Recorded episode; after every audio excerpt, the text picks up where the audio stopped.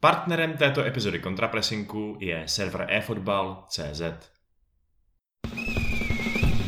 We're gonna play football, football, football, all around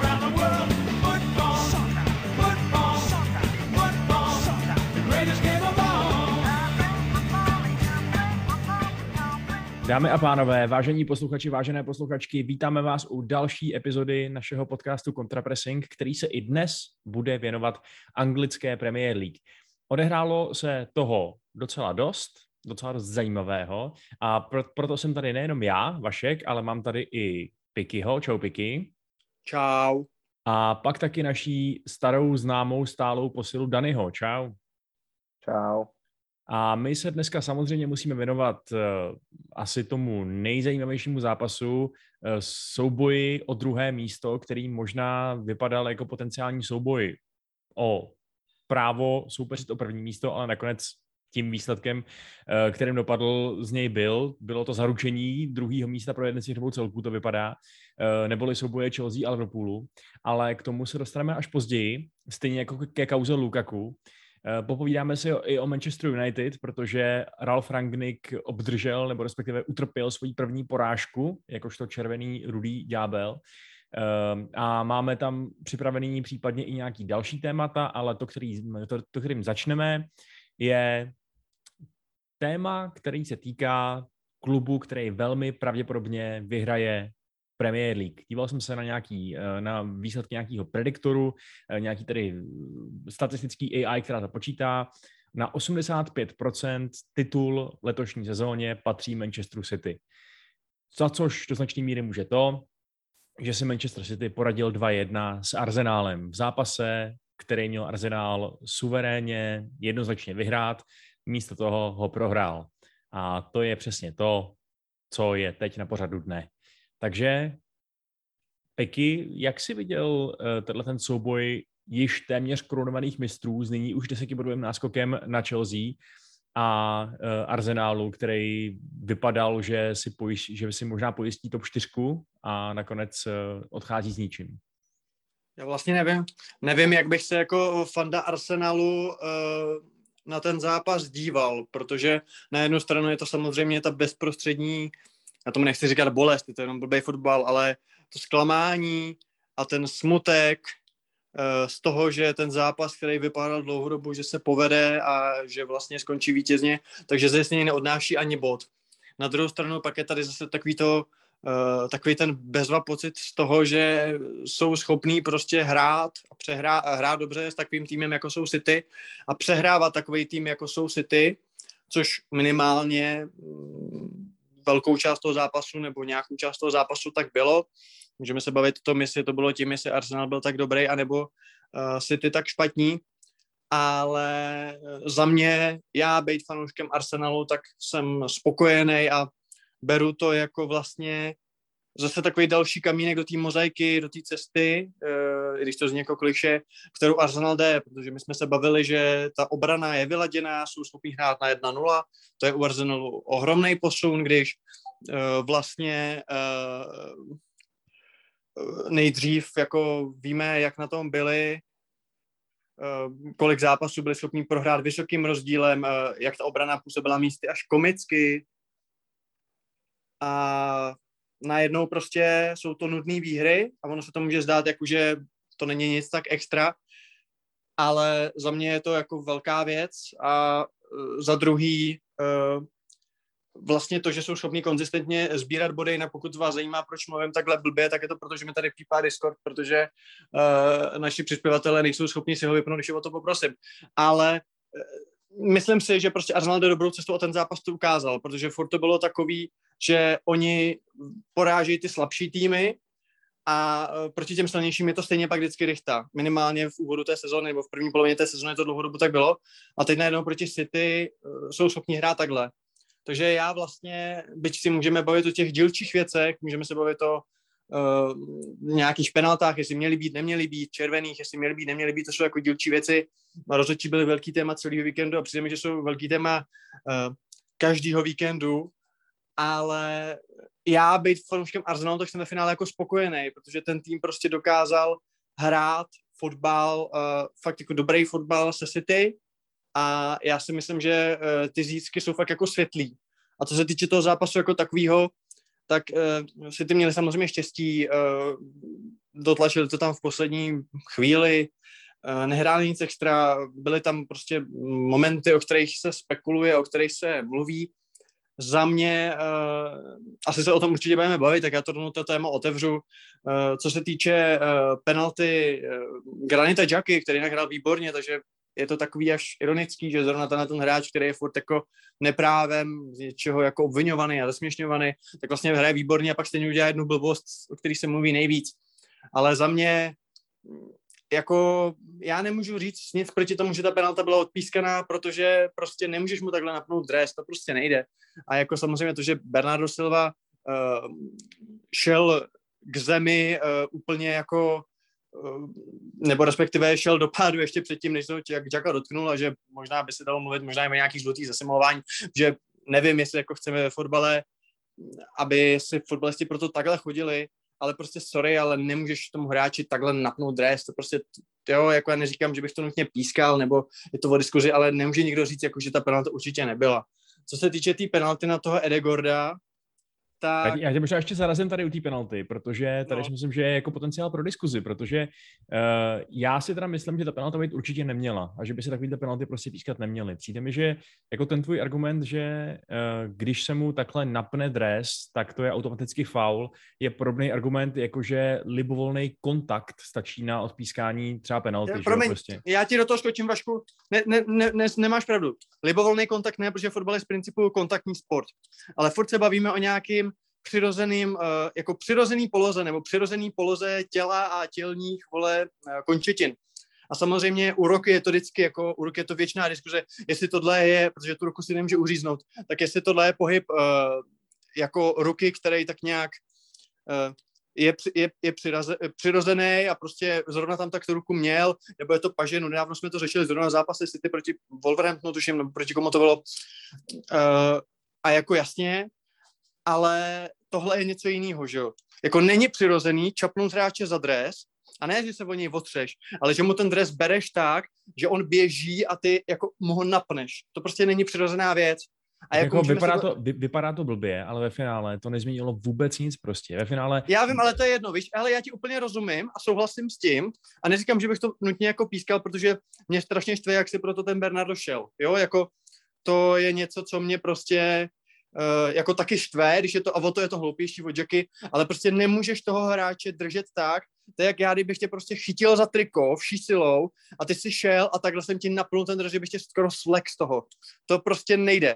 A v ale já, jako... já, já, já to chápu ve chvíli, kdy tím zarazíš ten cizí pohyb, ale tady to tak nebylo, že jo? Tady on už padal. To už je mu... ale jedno, sorry. Jako, já fakt jako, já jsem na tvojí straně vlastně, já bych to taky jako, bych byl pro fotbal rád a pro ten zápas rád, aby se to nepískalo, ale nemůžeš prostě toho hráče chytit za dres, za jeho vlastně výstroj a takhle vlastně a je jakoby v tuhle tu chvíli já neřeším, jako je, co se tím prostě stalo, to prostě jako nejde. To si jako nejde a teoreticky by si, kdyby, hele, promiň, kdyby jsme byli dva hráči, co vůbec nejsou umíče, co jsou na druhé straně hřiště než je míč, ale já bych tě takhle chytil za dres, kdyby se rozběh a já bych tě takhle stýkal z drezu, tak stejně tak se to podle mě může odpískat jako faul nebo nedovolený zákrok, i kdyby se vůbec, i kdyby jsme vůbec nebyli prostě ve hře a na míči. Jo, no, zajímá mě třeba názor to, Danyho na tohle. Jako ale... kdyby, to, kdyby to Bernarda jakkoliv, eh, řekněme, znevýhodnilo, kdyby prostě chtěl běžet a nemohl, protože ho někdo tahá za dres, tak dejme tomu. Ale, ale ty nemáš co tahat za dres. Promiň, Vašku, ty, jako já fakt, já se vlastně nerad stavím do této role, protože já jsem taky pro ten fotbal a taky mě štve, že taková penalta ten zápas jako změnila. Ale to prostě nemůže Čaka udělat, prostě to nejde. Jako, to není to, je, to, je, to je úplně stejný, to je úplně stejný, jako, jako že nemůžeš nikoho držet prostě eh, kolem, kolem prostě ramen a krku a tak dále při rozích a tam, jako tyhle ty strkanice ve vápně, tam je jako 10-15 větších faulů za, za zápas, než byl tohle to faul. Víc, který ovlivňují ten průběh té hry.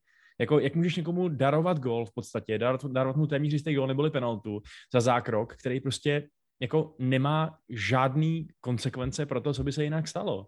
Tak, Ale Vašku, můžu? No, pojď, pojď do toho, Dany. No, jako já souhlasím s tím, A že na, jenom na, za to držení... na konci k mikrofonu, prosím tě. Jo, já souhlasím s tím, že jenom za to držení ta penalta je blbá, ale podle mě to držení uh, Šaky jenom jakoby amplifikovalo to, že tam jako přece podezřelý zákrok byl už předtím. Tam jako z jednoho úhlu té kamery bylo vidět, že tam jako, byť si proto Bernardo šel, tak on padal po kontaktu s Žakou, že jo? Prostě tam byl původně kontakt, který byl podle mě hraniční, ale on jenom jako Šaka tou svojí blbostí, tím, že jako ještě ho za ten dres chytnul, tak jenom upozornil na to, že tam něčemu došlo, ale podle mě ta penalta se přece pískala za ten první zákrok, že to, no a... že prostě šel stehnem přes koleno. Ale to je výborný argument, se kterým bych úplně souhlasil, že by to prostě jako se to za to dalo odpískat, kdyby nebylo přímo v televizních záběrech vidět, že se hráči Arsenalu ptali, za co to bylo a rozhodčí jim jednoznačně ukázal, že to bylo za, za tahání za dres. No, no dobře, ale, ale pak, pak za to, jako to, to hání za dres, že jo, prostě akorát umocňuje to, jo, on ho poslal k zemi, už to byl docela hraniční zákrok a pak ještě jako blbec ho chytne za dres. Kdyby ho jenom poslal k zemi a nic se nepískalo, tak, tak si řekneme OK, pod, jako uh, pískat se to mohlo a nemuselo, ale když jako tam je poloviční zákrok pískání, nebo jako to, že, to, že ho skříží a pak ho ještě chytne za dres jak úplnej kůň, tak podle mě si, jako podle mě to je Žakova jasná chyba a jako to tahání samotný se mi nelíbí, ale když se na to podívám blbě, tak to jsou prostě dva poloviční zákroky v průběhu půl vteřiny a je to jedna penalta. No jako ale Ari, promiň, promiň no, Vašku, mě teď zajímá, ale aby jsme jako uzavřeli teda tuhle tu věc, tak mě zajímá názor tebe, Dany, na to teda, protože odmyslíme si teda sčítání zákroku, ale čistě to tahání za dres a ta naše diskuze. Uh, ne, oni se ze mě fakt dělají srandu, jo. Já jenom, abych to vysvětlil posluchačům, mě se zasekla hlasitost a nemůžu si vypnout pípání na Discordu ani hlasitost, tak jsem poprosil, aby hodinu nic nepsali a oni píšou od té doby karenci deseti příspěvků za minutu. Takže proto to tady pípá, můžou za to naši Discordiáci, jo, ale tak a... vy budete mít zmršený podcast, je to vaše věc, jo. A tak Už si... nevím, kterým jazykem vám to mám napsat, jo. Tak si vypni Discord, ne, to nejde? To bych si musel vyhodit z okna počítač, Vašku, to, to prostě to, to nejde Aha, a pak okay, bych okay. nemohl nahrávat. To prostě teď mi se ztratilo taková ta, to sluchátko a prostě nemůžu to teď řešit. To je jedno. Uh, mě by prostě zajímalo jakoby dořešit to, že kdyby, ne, kdyby se vůbec ty dva lidi nedotkli, myslím jako nohou, žádný stehno, nic, co jste tady zmínili, ale víš co, jako, protože za mě prostě to tahání za to nemůžeš dělat, jo, a já strašně fandím tomu jako lidskému přístupu, jako že když, když ho to nezve, neznevýhodnilo, jo, uh, jako za mě prostě tohle to nejde dělat. A jako fakt mě zajímalo teda, Dani, tvůj názor, přece vem si, že pak by si viděl Ale, fotku jo. hráče, který jde na bránu, někdo za ním stojí, tahá ho za dres, že ten dres je prostě půl metru od něj, že prostě jako když fakt někoho takhle chytíš za to triko, za flígr, přece to, to není fotbal, prostě to, to, to, je jasný, že se to píská. Jako, Hele, já, já, já trochu nemám... nerozumím tí Vaškovou argumentaci, jakože vlastně je to v pohodě. Já, já nemám rád tyhle zákroky všeobecně. Uh, prostě jakýkoliv chytání hráče za dres nebo objímání, podle mě to prostě jako právě, podle mě to do fotbalu nepatří a byl jsem třeba překvapený, když Tottenham jako za tohle nezahrával ani jednu penaltu v zápase s Watfordem, když nejdřív Masína jako oběma rukama objal Kejna, kdyby byli spolu na Titaniku a potom pro jistotu při standardce jako Kucka vyloženě stáhl Dyera k zemi sebou.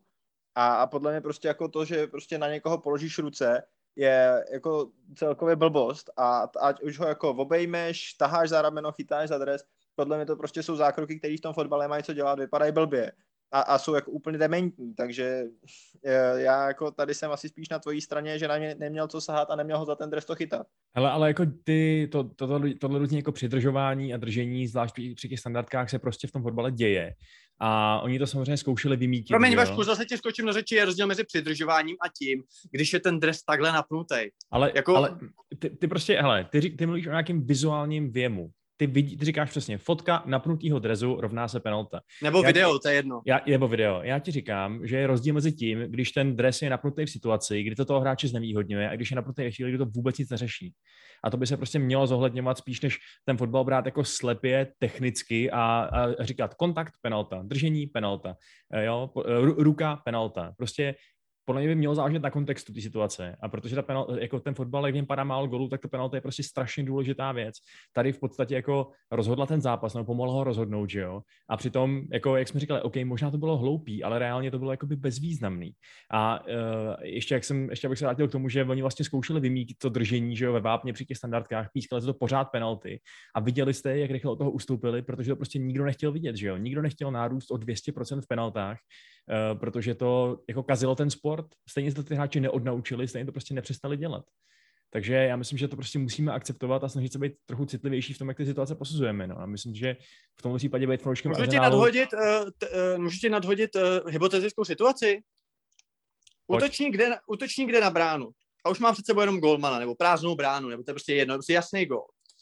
A z boku se k němu, eh, k němu míří prostě, nebo ne, z boku je blbý příklad, že to by mohl říct, že jede pomíčit. Ze zadu jde za ním obránce a prostě jede na saní. Prostě rozjede kosu, že jde do skluzu, úplně evidentního skluzu, na nohy, ze zadu je prostě jasný, že byl sejmul prostě před bránou, jo. Ale protože je lempl, prostě netrefí, nebo prostě ten hráč je rychlejší, udělá dva kroky rychlejší, takže ten hráč udělá ten skluz a udělá ho na prázdno a nikoho nesejme. Tak pro tebe by to jako nebyl faul, nebo nebyl by to žádný problém, protože k ničemu nedošlo, takže to bylo bezvýznamný, když by bylo evidentní, že mu jde přelámat nohy. No tak pokud by udělal sklus a netrefil by se, tak eh, to samozřejmě faul není, no. Pokud to vyloženě není nějaký likvidační zákrok, který by prostě mohl vyústit nějaký těžký zranění, což ale není to, o čem se tady bavíme, že jo?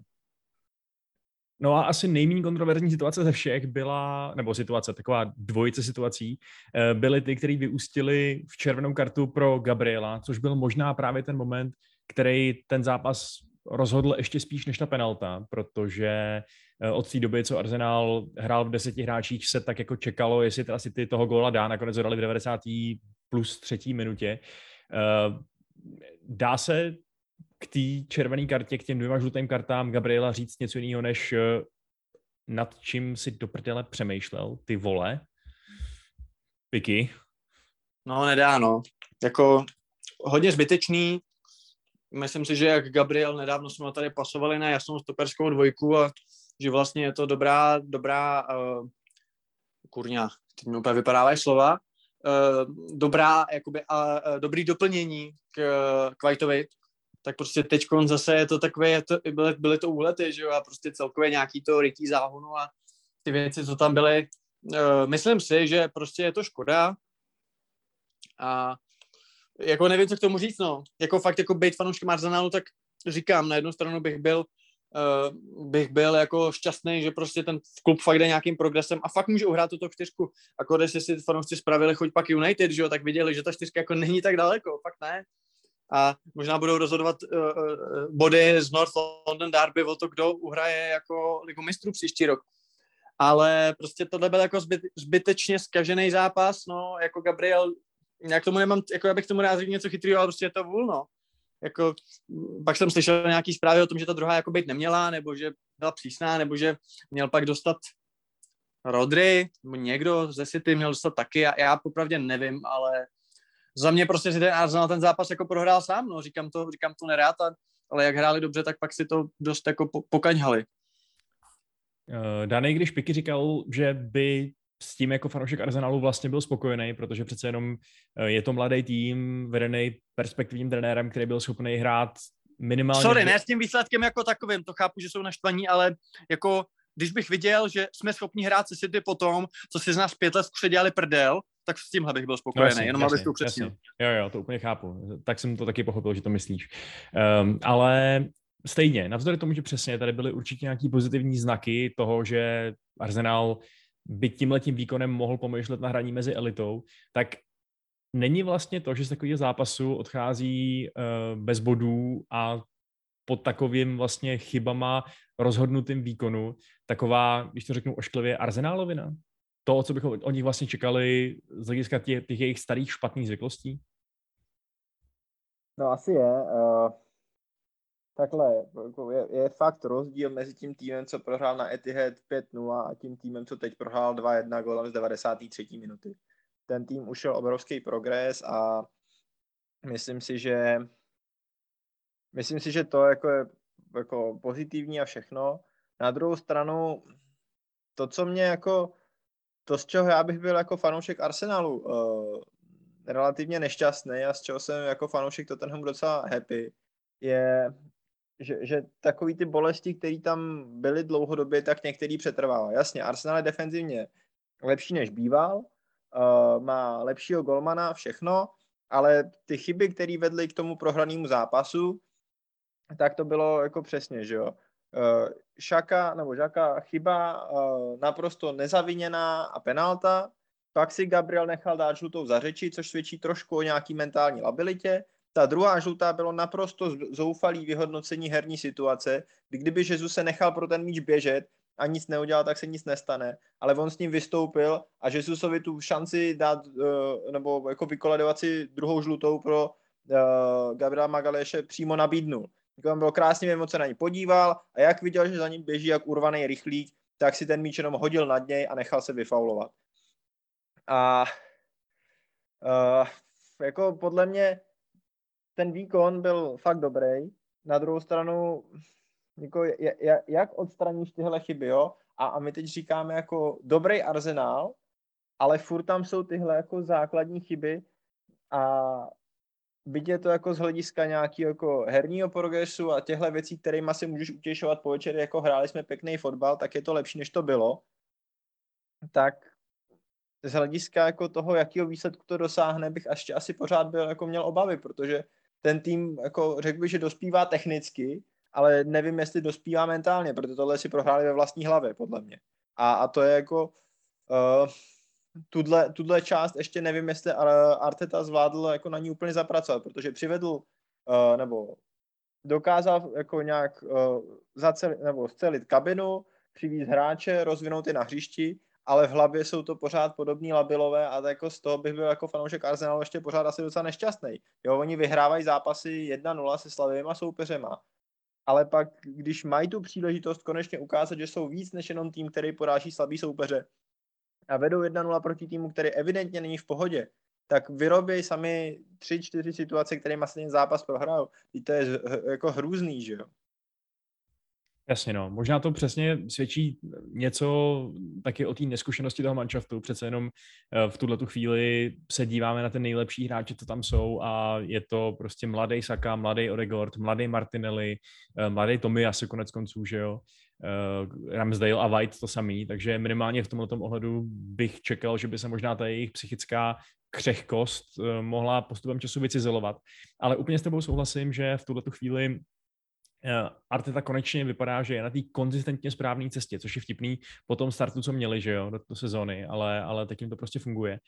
A vlastně by se dalo říct, že Arteta je nakonec ten jeden z těch tří bývalých hráčů, uh, lomeno perspektivních manažerů, kteří uspěli ve svých uh, milovaných klubech, protože uh, Lampard už je pryč dlouho, Solskjaer už je pryč kratší dobu a Arteta tady pořád ještě je, tak snad mu to uh, dlouho vydrží.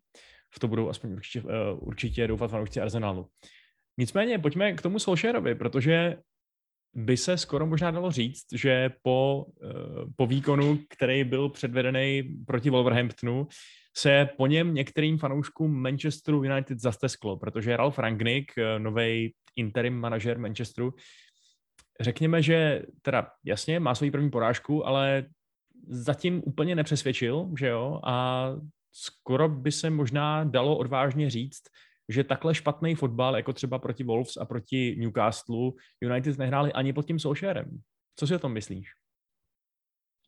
No bylo to fakt katastrofický. Uh, bylo já myslím, že, že přesně jako jeden argument za všechny je to, že Phil Jones byl nejlepší obránce té obranní čtyřky. Obranní čtyřky, ve který je Varan, jehož uh, jako čtyřletý působení bude stát Manchester United 100 milionů liber, to znamená 25 milionů uh, liber v amortizaci ročně. Vedle něj nastupuje celou sezónu Maguire, což je pořád podle přestupní částky nejdražší stoper světa. Shaw, který je oslavovaný, že se konečně zvedl uh, a, a teď jako patří do základu anglický reper a všechno. A Van Bissaka, což je další 50 milionový transfer. A teď najednou Maguire vypadne. Do sestavy nastoupí Phil Jones, který 700 dnů nehrál soutěžní zápas. A je z jako obrany nejlepší.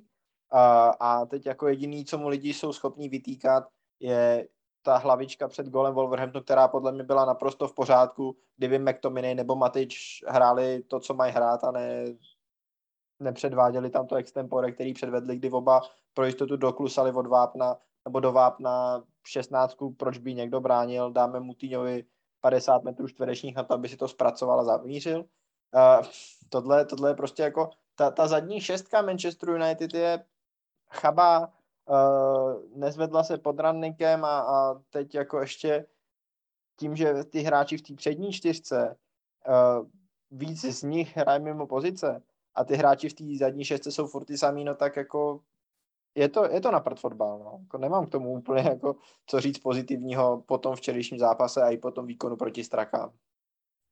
Uh, no přesně, no. Jako ono by bylo vlastně pro fanouška United daleko takový komfortnější, kdyby se na ten zápas dalo poukázat, ukázat prstem a říct, aha, to byla jednorázovka, že jo.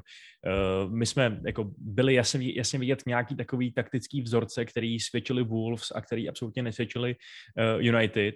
Například prostě i, sám Ralf po tom zápase říkal, že Wolves se povedlo tvořit overloady v záloze a vlastně využívat výborně své wingbacky což ale zase jako obtížný to nečekat, že jo, když hraješ se zálohou uh, McTominay, který je sice možná jako hodně běhavý, ale pozičně na tom Bůh ví jak, a nemá, nemá Nematič, který naopak zase má obrovský problém s tou mobilitou, zvlášť když je nucený hrát několik zápasů po sobě jako teď. Um, jinže, jak si už naznačil, nebo jak jsem říkal vlastně i já, abych si neubíral zásluhy, tak, uh, tak uh, ono ty výkony pod Rangnickem obecně prostě nevyhovují. My jsme United, United vlastně měli jeden dobrý poločas. To byl ten asi jako ten efekt toho nového trenéra, který vždycky všechny pozbudí a, a pozvedne k lepším výkonům. A u nás to teda byla ta první půle proti Crystal Palace, kde to vypadalo, že, že se z nás okamžitě stalo RB Lipsko na vrcholu jejich presovací slávy No ale od té doby je to prostě jednoduše katastrofa. No. A e, to, že vlastně teď máme první porážku pod Rangnikem, daleko víc jde za štěstím, za proměňováním e, šancí efektivním a za Davidem Recheou, který je konzistentně naším hráčem zápasu. Teď je ale otázka, čím to vlastně je? Je to tím, že ty hráči jsou všichni zoufalé z formy? Je to tím, že Rangnick e, prostě se neumí přizpůsobit situaci a zkouší, zkouší jako vtlačit svoji ideologii někam, kde je prostě nevtlačitelná v tuhle chvíli? Nebo je to prostě tím, že ty hráči jsou natolik skažený třeba tím eh, jako minulým režimem, že je opravdu potřeba celá ta příprava a spousta tréninků a covidem nenarušený režim, aby se s tím dalo něco udělat? Hele, já ti, já ti zkusím odpovědět na některé tvé otázky a nadhodit témata, které by zase zajímaly mě, co si o nich myslíš. Myslím si, že jedna věc, která se která je prostě obrovský problém a mluvíme tady o ní dlouhodobě, je nějaký personální složení. Rannej včera po tom zápase mluvil o tom, že nechtěl, jo, oni se optali, proč stáhnul Greenwooda, místo třeba McTominay nebo Matiča, říká, já se nechtěl stávat ani jednu ze šestek. A teď jako mě zaráží představa, že je to další trenér Manchester United, který se podívá na tým, který má Freda, Matiče a McTominay nasadí Matiče s McTominanem a řekne, že to jsou šestky. To nejsou šestky, prostě jako to nejsou defenzivní záložníci. Nemají na to, sorry, konec. Jo, uh, v tuhle chvíli jste tým, který je absolutně závislý na tom, že nastoupí Fred a do, do jisté míry snad přijde Bubakar Kamara. Jo, takže až pokud se tenhle přestup podaří dotáhnout, tak se bude Ranek modlit, aby uh, byla formace, nebo aby Kamara s Fredem byli zdraví celý jaro a oni dva mu mají hrát ty dva zadní hráče, protože prostě Tominej s, McTominay s Matičem jako může do toho prostoru nasadit, ale oni neodvedou svoji práci. Uh, další podle mě prostě problém je, že jako Maguire a do jistý míry ani Varán nejsou fit pro tu vysokou lineu, kterou bys čekal od Rannika. Takže jeden jako úplný klaster problému je, že tam prostě máš špatný hráče do systému Druhý problém je, že Ranik nebyl ani zdaleka tak nekompromisní při svém systému, jako si ho pamatujeme. Jo? My víme, že on hraje akorát 4-2-2-2, vysokou lineu a press. A to tam bylo v tom první zápase s Crystal Palace, ale teď najednou, protože na to obránci nemají, tak se tolik nepresuje. Na šestkách hrajou McTominay s, Fred, uh, s Matičem, který to taky nezvládají. Ten jako centrální čtverec, který by měli držet stopeři a defenzivní záložníci, je tragický a nedrží formu. A teď jako to, co jsem jako zaslech, nebo včera mě zaujaly dvě věci a, a oni jsou trošku v kontrastu a pokud se jako dějou obě najednou, tak je to pro mě hodně myšlenka k zamyšlení nad tím, co tam vlastně Ranek předvádí. A, a vlastně by mě zajímalo, jak to vidíš ty. Protože Bruno Láže přišel do pozápasového rozhovoru a byl extrémně otevřený v tom, jakou taktiku zvolil. To byl pro mě jeden z nejosvěžujících rozhovorů uh, s trenérem po zápase, co jsem kdy viděl, kdy Bruno že vyloženě tvrdil, prostě, nebo přišel a říkal, jako takhle jsme chtěli hrát. Chtěli jsme hrát pro křídlech, protože oni jsou tam uh, jako úzký a, a měli jsme tam hodně prostoru a mohli jsme přesně vytvářet ty přečíslení, o kterých mluvil Ranik. Takže to je jeden pohled. Jako jo, formace 4-2-2 je úzká, fajn. Na druhou stranu jsem taky zaslechl, nebo a i když jsem ten zápas viděl, tak ono to jako bylo na papíře 4-2-2-2, Sancho s Greenwoodem asi měli být v těchto rolích. Ale jako chytil jsem spoustu názorů, že oni byli vlastně spíš jakoby krajní záložníci než ofenzivní záložníci a že to bylo spíš 4-4-2 a že pak jakoby si hrál místo toho, aby hrál si čtyřčlenou zálohou středovou, která by měla jako v tom středu být silnější, tak to spíš bylo tak, že jako furt si byl slabý v křídelních prostorech, ale zároveň si měl dva hráče uprostřed pole a nechal se zpřečíslit. Takže jakoby ty dva hráči té předposlední řady, to znamená Greenwood s Sanchem, byli úplně utopený. Oni nehráli ani to, ani to. A to je podle mě problém, jako, nebo tam, tam jako vidím to selhání Ranika, který vnímá, že chce hrát sil, systém, který je silný středově, úzká formace, soupeři vnímá, že to je úzká formace, ale zároveň ty hráči hrajou tak blbě, že v úzké formaci uh, nejsou schopni vytvořit pres ve středu, nebo jako tím, že hrajou úzce, tak na kraji hřiště volno, ale oni hrajou v tom středu tak blbě, že vlastně vypadá jako, že jsou urvaný krajní záložníci. A my tenhle kontrast mezi 4-4-2 a 4-2-2-2 a to, že jakoby ten systém si v tuhle chvíli bere to slabší z obou těch, tak to mi přijde jako alarmující a mě by zajímalo, jestli jsi to viděl podobně, nebo jestli máš jako pocit, že, že tam byly nějaký jako te, taktický prvky, protože mi přišlo, že jako nefunguje vysoká lajna, nefunguje silný stře- uh, centrální čtverec a nefunguje box, protože prostě ty hráči přepínají mezi slabinama obou systémů, který jsem právě zmínil.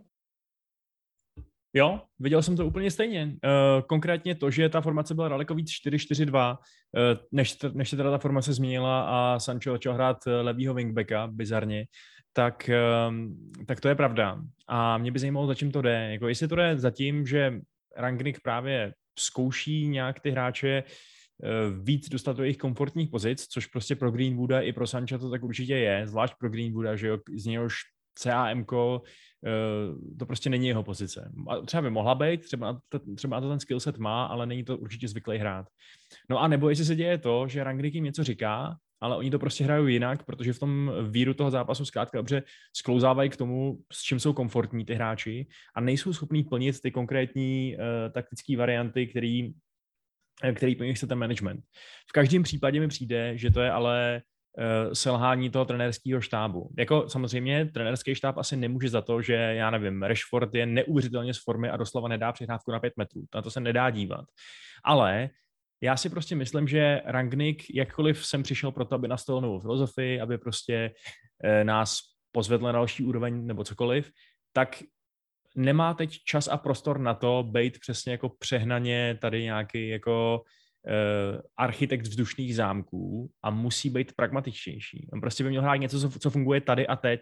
A ta 4-2-2-2 tady a teď nefunguje. Nefungovala nikdy, kromě toho jednoho poločasu s, s tou Crystal Palace. Jako je naprosto vidět, že ty hráči do toho nepasují, že jako snažit se udělat z Van Bissaky kreativního wingbacka je prostě, to je, to je bláznovství, že prostě to, se, to nemůže fungovat, jako. I kdybys byl sebelepší trenér, sebelepší manažer, i kdybys ho prostě sebelíp, sebelíp instruoval na tréninku, což teď nemůžeš, protože moc netrénuješ, protože máš každý tři dny zápas a když ne, tak máš covid.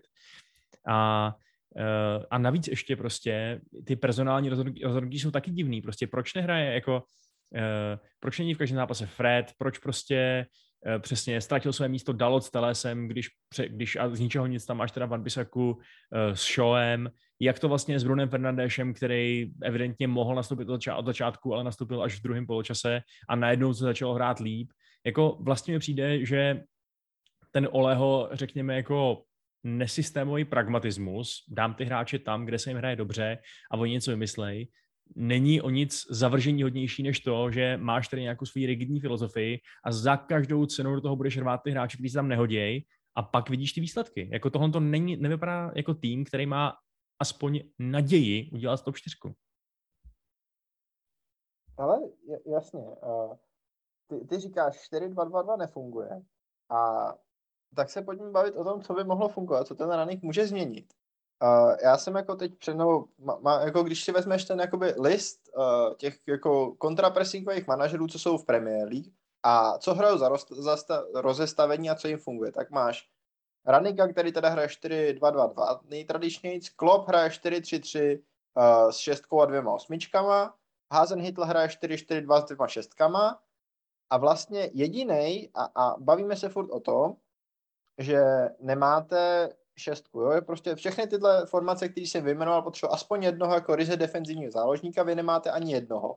Jaký je potom jako systém, který vám funguje? Je to nějaký, nebo který vám může fungovat? Je to nějaký tuchelovský 3-4-3, jako hraje Chelsea? Nebo jo, protože pak, pak mi vlastně přijde, že pokud se bavíme o tom, že jako v GG pressingu potřebuješ šestku, tak proč najímáte trenéra, který prostě o něm víte, že bude hrát GG pressing a přivádíte ho do týmu, který prostě toho není fyzicky schopný. Jo, jako já rozumím tvojí obžalobě Rannika, ale zároveň se ptám, jestli jako, byť jsme si teda říkali, že je to jako dobrý, do, dobrý hire z nějakého filozofického hlediska, tak proč, proč jako přivádíš někoho, s nímž se ani nedohodneš, že bude hrát systém, který bude jako aspoň trošku těm hráčům sedět, protože já jako a my jsme se o tom bavili možná někdy v říjnu, že prostě najít pro formaci pro United je problém. Ale najít kontrapressingovou formaci pro United je teda obří problém. A já vlastně nevím, jak by ten Rangnick, pokud bych chtěl zůstat těmhle svým zásadám fotbalu hrát, uh, no, pokud bych chtěl zůstat těm, těmhle svým zásadám fotbalu věrný, měl hrát. Jako ne, nejsem úplně schopný rozklíčovat, co by, co by vlastně jako měl, jak by ty hráče měl na to hřiště poskládat, aby to mohlo fungovat, ale, ale možná, jako, možná něco přehlížím. No já si myslím, že nic nepřehlížíš, no, že to bylo přesně o tom, jako už jsme to tady právě řešili, že je těžký ten systém prostě nalézt někde pod šutrem a říct, aha, měli by hrát 3, 6, 1 nebo něco. Uh, tam mi chybí, a ne, ne, nechybí, to v pořádku, nechybí mi žádný hráč. Um, ale jako já bych třeba od toho Ranglíka čekal, že to je takový profík a jakoby tak moc tomu fotbalu rozumí, že přesně, že bude schopný udělat nějaký kroky, který povedou jednak ke krátkodobému zlepšení a jednak, že třeba budou nastolovat nějaký jako základy k tomu, aby se dalo v létě přejít na gegenpressingový fotbal. Jo? Že prostě potom, až by přišel nějaký trenér, co má rád vysoký pressing, nějaký početino, nebo prostě nějaký Hazenhitl nebo kdokoliv, tak by mohl přijít a vidět, aha, není to hotový ten projekt, ale na něčem jsme začali makat. Ty hráči mají větší kondici, prostě mají nějaký návyky a tak dále. Ale mně přijde, že se děje to, že on chce to dělat hned teď. On, on hned teď chce hrát tím vysněným systémem a to mi přijde jako bláznoství. Jako, teď přece, já nevím, když, když vyhodili Lamparda a přišel Tuchel, tak ten taky jako, já nevím, jak, jak se řídil to, že tu Chelsea transformoval? To asi nebylo tím, že by, uh, že by ty hráče začal najednou naučit hrát úplně jiný fotbal, než kdy předtím v životě hráli. On to jako tak tweaknul, jasně měl novou formaci a tak dále. Já si mimochodem teda myslím, že nějaká tuchelovská 3-4-3 by mohla fungovat, kdybychom teda měli nějaký zdravý stopery a nemusel hrát uh, Phil Jones asi jako s McTominayem v té stoperské trojici. Uh, a tím pádem, že bychom si třeba mohli dovolit takový luxus, jako by byl Bruno Fernandes eh, v tom double pivotu, jakoby, což teda není úplně pivot, ale víš, jak to myslím, uh, v nějaký kovačičovský roli ale, eh, ale prostě proč to teda někdo jiný, nějaký jiný trenéři, nějaký jiný, eh, řekněme, následovníci Rangnickovy filozofie zvládnou a sám velký mistr to evidentně nezvládá? No a já ti teď ještě jako dám právě jako, mně se ten jako způsob uvažování, který budeš líbí, ale otázka, kterou mám je, je vůbec jako možný s tímhle United týmem se k něčemu takovým přiblížit, ty říkáš jako chtěl bych, aby jako to možná netransformoval úplně, ale jako položil nějaký základy, na kterých může pokračovat ten trenér, který přijde v létě. A teď jako moje otázka je, je vůbec možný v tomhle týmu pokládat nějaký základy? Je, je, protože je možný, podle mě, že prostě existuje situace, kdy Ranny do toho týmu přijde říká, tohle je tak nahovno tým, že prostě jako zkoušet to nějak tweaknout nemá smysl. Já prostě musím ty hráče vzít a, a drtit jim to do hlavy za každou cenu a jako identifikovat aspoň tři nebo čtyři hráče, který tomu trenérovi můžu dát. Jo? Že když to bude jako otáčet pomalu, tak to stejně nepovede k lepším výsledkům, tak prostě to do nich budu drtit na sílu a, a prostě třeba se něco stane. Jo? Je, je možný, že prostě ta situace je tak beznadějná, že Ranek řekl, no tak můžu být uh, filozof, teoretik, cokoliv, protože prostě, kdybych chtěl být pragmatický a, a posouvat to jenom o trochu, tak se stejně nic nestane. Je možný, že ten kádr je prostě tak neready, ale to, tohle je přece tým, nebo kádr, a ještě posílený nějakýma superhvězdama, který pod údaným tělocvikářem Solskjaerem prostě dvakrát prostě udělal to čtyřku, že jo? A jako teprve poslední dva měsíce před tím vyhazovem měl jako skutečně strašný. Takže ten talent tam jako musí být. Ty hráči nejsou úplný idioti. Ale mně se právě na tom jako, uh, hele, to, co říkáš, by dávalo smysl, jasně, uh, zkusíme je hodit do vody, uvidíme, kdo bude plavat, toho si necháme zbytek jde do hajzlu. Problém je v tom, že když tohle uděláš, tak se spolu s těma, co neumí plavat, potopí i Rangnick. Protože on každou, každým dalším příšerným výkonem snižuje svůj, svůj vlastní, um, vlastně, svůj, svůj vlastní vliv svoji vlastně jako nějakou pověst, svoji vlastní moc nastolovat filozofii potom v létě, protože jestli nás dovede do desátý, na desátý místo s příšernýma, nudnýma, katastrofálníma výkonama, tak ztratí fanoušky, ztratí vedení, takže kdo ví, kdo pak pomůže eh, appointovat nového kouče, ztratí kabinu, což si myslím, že už teď jdou nějaký náznaky, že ta kabina je velice, velice rozhozená z toho, jakým způsobem to on vede a spousta hráčů s tím není spokojená, což jako jasně, můžeš, uh, můžeš mávnout nad tím ruku říct přeplacený superhvězdy, je to kabina, kterou vede Ronaldo, uh, s tím se nedá nic dělat, prostě budou poslouchat nebo, nebo půjdou pryč. Jenže je přesně ten problém, že ty tu kabinu nemůžeš ztratit celou, že jo? nemůžeš to prostě dovolit. Ty můžeš vyměnit trenéra, můžeš najmout, kolik chceš jako manažerů a direktorů of football, nemůžeš vyměnit 12 až 15 hráčů prvního týmu Manchester United, jako kdyby kvůli ničemu jinému, tak kvůli tomu, že je z toho klubu prostě nedostaneš. Že ty prachy na ty jejich obří platy nikdo nedá, že jo? I kdyby chtěl prostě takhle lusknout a transformovat ten tým nějaký úplně jiný tým. Takže mi přijde, že tahle cesta, jakkoliv je možná tak jako rytířsky čistá a čestná, uh, nemůže vést nikam jinam než k dalšímu zklamání. Budu se, budu se dále rejpat v tvým utrpení a položím ti dvě otázky. Uh, jedna je, co ty osobně bys zmínil, kdybys byl raný, nebo co čekáš, že změní, protože říkáš, jako takhle to dál nejde, tak jako dobře, takhle to dál nejde, tak máme se vrátit k Solšerovskému stylu, nahoře hrajou čtyři superhvězdy a ty ať si s tím dělají, co chtějí, nebo, nebo jako je tam, je tam nějaký jako, bavili jsme se o tom, že Ranik dělá chyby a tak dále a je tam jako něco, co si myslíš, že jako lehce a snadno fixovatelný a co by měl změnit. Druhá věc je, my jsme já jsem o tom včera psal nějaký jako další příspěvek uh, uh, našim příspěvatelům na Discordu. Uh, United mají po 19 zápasech 31 bodů a víceméně jako takový střídmý odhad je, že na ligu mistrů bude potřeba tak 69. To znamená, abyste se tam dostali, tak se po vás chce, abyste v příštích 19 zápasech udělali 38 bodů, což je jednoduchou matematikou dva body na zápas. Uh, podle mě to jako absolutně není reálný, protože už těch 31 bodů je víc, než byste si zasloužili, protože expected points máte necelých 27 a to máte Decheu, který hraje v naprosto životní formě. Jasně, on je schopný to udržet další čtyři měsíce víceméně bez problémů, protože se zdá, že jako se, v, se v té roli jako spasitele vyžívá a, a hraje každý zápas víceméně skvěle. Ale co je teda jako realistický cíl pro Manchester United? Uh, pátý místo?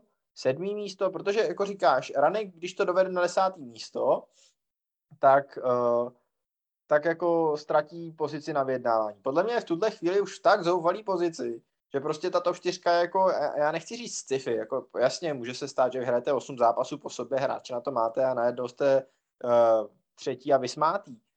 A, a přece jenom jako Solskjaer měl taky sezóny, kdy první půlka byla strašná a, a druhá lepší. Ale mě by spíš jako zajímalo teda jako dvě věci, že jo. Jedna, co, co bys ty osobně jako zlepšil, nebo jestli vidíš nějaké jako věci, které si dají rychle zlepšit. A druhá, kam, kam tenhle tým může dojít, protože prostě v tuhle, situa- v tuhle chvíli ta situace prostě není dobrá. Ale no, um, pokud já si nejsem úplně jistý, jestli úplně akceptuju ten, ten výrok statistiky, že ta top 4 je, jakoby, no, ne, ty jsi neřekl nereálná, že jo, ale že je prostě vysoce, vysoce, vysoce nepravděpodobná. Eh, já si myslím, že nás čeká opět dost nepředvídatelná sezóna, ve který eh, jeden covidový outbreak pořádný může zařídit, že nějaký konkurenti na top 4 eh, postrácejí víc bodů, než by se dalo rozumně čekat. Což samozřejmě může být i United, který budou mít ten covidový outbreak a pak je to, pak je to něčem úplně jiném. Ale eh, jako myslím, že tam pořád ještě cesta k lize mistrů a tím pádem k daleko lepší vyjednávací pozici s dobrovolnýma posilama, eh, k daleko lepšímu vlastně i k daleko vstřícnějšímu pohledu majitelů a vedení na to, co jim řekne Rangnick, že tam pořád ještě je a že by to měl být ten cíl. A já si myslím, že ty kroky, které by se daly udělat, tam prostě jsou. Přesně jako první z nich je nesnažit se hrát ty hráče tak strašně mimo pozici. Eh, nespoléhat se na, jako na, na ty šílený double pivoty, které sebou nemají žádnou ochranu prostě, eh, protože Maguire v takové formě, v jaký je, tak není absolutně žádná ochrana a měl by sedět. A kromě Maguire by reálně měl sedět i Cristiano Ronaldo, což eh, jako jasně je to světový hráč, nebo OK, já se trošku poopravím. Já si dokonce myslím, že Cristiano Ronaldo už není elitní hráč. Že je jenom velice, velice dobrý. Ale že už to není ten talisman, který je, schopný sám rozhodovat zápasy, který je schopný sám ti přinášet bod za bodem a ty tím pádem ho musíš stavět eh, do základní jedenáctky týden co týden, protože bys byl blázen, kdybys to nedělal. Já si myslím, že hrát na hrotu Cavaniho, který hraje tím klasičtějším devítkovým způsobem, který hrozně pomáhá všem, všem těm hráčům kolem něj, ať už to jsou ty křídla, nebo je to třeba i Mason Greenwood, který prostě taky není typický útočník. Uh, takže teď dává daleko větší smysl a třeba by se Ronaldovi i trošku srovnala hlava a přestal by se vstekat jako malý děcko po úplně každé situaci a uh, neodcházel by hned do kabiny, jakože je to největší superhvězda na světě, protože sorry, už prostě není a ten tým si nemůže dovolit to takhle tahat a dokonce ani Rangnick zjevně nemá koule uh, na to ho posadit, protože když se podíváš na to, koho on střídá, když je problém, tak vždycky střídá všechny ostatní, kromě Ronalda. A to je, ne, přijde mi to už pomaličku jako nepřijatelný. OK, to znamená, jako řešíš personále. Mě, mě trošku zaujal ten výrok, že jako odmítáš trošku jako přijmout tu myšlenku, že Liga mistrů je daleko, tak uh, možná poslední otázka.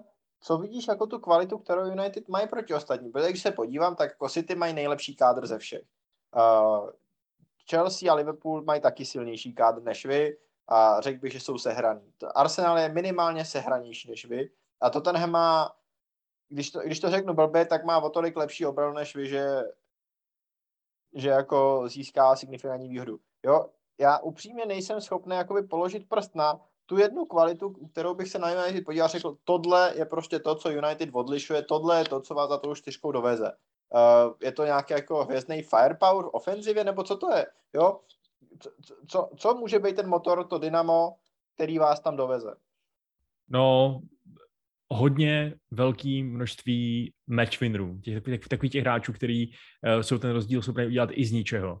Říkal jsem právě teď, že Ronaldo to sám o sobě není, ale ten tým by neměl stát jenom na Ronaldovi, že jo? Ten tým by prostě uh, mohl stát na, na uh, Pogbovi, když je Pogba použitý správně, jako jak byl použitý správně v úru sezóny, na Fernandéšovi, na, i na Greenwoodovi konec konců, který podle mě už je připravený nést tu tíhu toho týmu víc na svých ramenou, když to Eh, zrovna není prostě z pozice CAMK, kterou, která vůbec jako mu není vlastní. Eh, ale eh, co si myslíš třeba ty piky o tom, ať už třeba o, asi konkrétně třeba o situaci Ronaldo, když jsme to tak jako nakousli. A tím taky skončíme tohoto téma. Jo, já jsem zase tady. Dneska je to taky hektický, takže proto si o United povídali kluci. A já jenom vlastně to zakončím. Hele, za mě Ronaldo mi se líbila, nebo ne, ne, líbil, ne líbila, ale zaujala mě tvá věta, že Ronaldo už není elitní hráč a já s tebou vlastně souhlasím. On je elitní zakončovatel, to bez pochyby.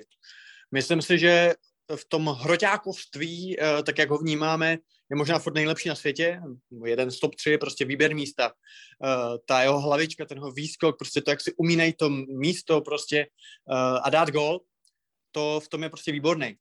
Na druhou stranu přesně, jako elitní hráč prostě má tam ty výkyvy, a jako v momentě, když ho přivedli, tak můžeme se bavit, co byl ten důvod, jestli to bylo, aby ho neměli City, jestli jste chtěli zahrát na fanoušky, jestli jste vážně mysleli, že vám může pomoct, ale de facto jste si tím trochu jako nasrali do bod a protože nehraje Ronalda, no, že jo, to prostě to nejde a e, když si to srovnáš třeba ze situací v City, tak kdo tam je takový, že by se zlobil, kdyby seděl? Možná dejme tomu Sterling, proto se každou chvíli mluví o odchodu. Na druhou stranu Guardiola mu uh, stejně může říct, jako hele, ty jsi jako Sterling, dobrý, ale nejsi taková hvězda, nejsi větší hvězda než ti ostatní. A hlavně největší hvězda je Guardiola, že jo? A to je možná důvod, proč oni vyhrávají, protože oni jsou de facto tým bezejmených, i když to zní úplně jako strašně směšně, když si vím, co tam je za jména, ale oni hrajou tak a ten Pep je taková osobnost, že vlastně a zároveň tam není žádná ta Ačková celebrita, proto si myslím, že by možná ani nechtěli Messiho.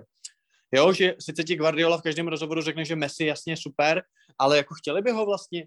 Jo, a když podíváš na Kevina De Bruyneho, tak on prostě jako taky bude v pohodě s tím, že bude sedět, že jo? To je ten poslední, do koho by si řekl, že bude dělat problémy, takže když mu řekne, hele, teď tam nebudeš, tak i když je to možná nejlepší hráč na světě, jeden ze tří z pěti, prostě určitě by ho nedal níž než na pátý místo teď. Se mi to nechce rychle dávat takhle dokupy, ale prostě bez tím v pohodě. A to je prostě klíč k úspěchu. Jako sorry, ne, nemůžeš jako Ronaldovi, a my jsme se o tom bavili, že jo, že mm, jako přínos Ronalda je vždycky o tom, jestli počtem střelených gólů dokáže vykompenzovat to, že na hřišti je jako hrozný. Jo, když prostě dá tři góly, tak jako vyhrajete tři dva, tak asi dobrý, jo. Ale mm, on prostě má jasný rezervy v pressingu, ve všem, řešili jsme to tady s Kubou Dobijášů, se všema. A jenže řekni mu, že budeš hrát prostě proti Crystal Palace a nebudeš hrát proti Liverpoolu, protože tam potřebujeme prostě presovat a tam potřebujeme běhat a kde si co si. Takže za mě Ronaldo jako velká otázka, navíc on mu fakt jako hrabe, že jo, prostě ten zákrok, ze kterým měl být eh, vyloučen v tom eh, minulém zápase, ne v tom, co byl teď v tom třetím, jako ten kluk je taky už prostě eh, trošku choleričtější a hm, to, že mu to rozhodčí tolerují, to je druhá věc. A to je za mě k Ronaldovi a ještě úplně strašně krátce vlastně Kradnikovi, hele, ty si to řekl dobře, to je strašně zvláštní celá ta věc, jako snažit se hrát to svoje, když na to nemáš hráče a hlavně, když nemáš čas se to naučit, kdy on přišel do United v období, kdy se hraje, kdy se, to si jako nestíháš taktiku, kdy se každý tři dny hraje zápas, jo. A když si tady třeba zmínil Tuchla, tak uh, Tuchl vlastně, Tuchl vlastně, uh, Tuchl vlastně, že jo, to není jako, není, neexistuje žádná jako, uh, neexistuje žádný uh, Tuchlovo 3-4-3. Prostě to je blbost, že jo, to není jako žádný jeho ideový záměr. To je prostě o tom, že on přišel a řekl si, OK, jaký tady mám hráče, jako co bylo špatný pod Lampardem a řekl si, dobrý, nejlepší bude dát tam starý, starý páky, Aspiho a tak dále, dát ho na pravýho centrbacka a prostě a hrál to, na co měl hráče. Využil toho, že Ridiger prostě je skvělý v tom agresivním vystupování, v tom vyvážení balonu, ale jako tohle to není Tuchlbol, jo, prostě to není jako, že on by o tom napsal učebnici. Tuchl uh, v BHB hrál 4-2-3-1, prostě zabil pivotem Michael Gindon. Uh, z Obameyanga pořádně udělal vlastně hroťáka. Uh, on to hrál asi už asi trochu pod klopem, ale pod, oba, pod uh, Tuchlem měl ten největší pík, že jo, v tom roce 2015. A, a tak dále. Pak hrál na tři zase, že tam hrál řadu Mace, Gintra, Hummels a Sokratis. Jako, když na to přijde, tak zítra bude Tuchlbol prostě 5, 2, 4, vole. To prostě cokoliv, na to, na to, na to tam není, ani, není možná do zráčů, a to je jedno. Vlastně je dobrý. Ne, není, to je jeden. tak, tak jeden golman prostě bez se, se tak hrát spolu.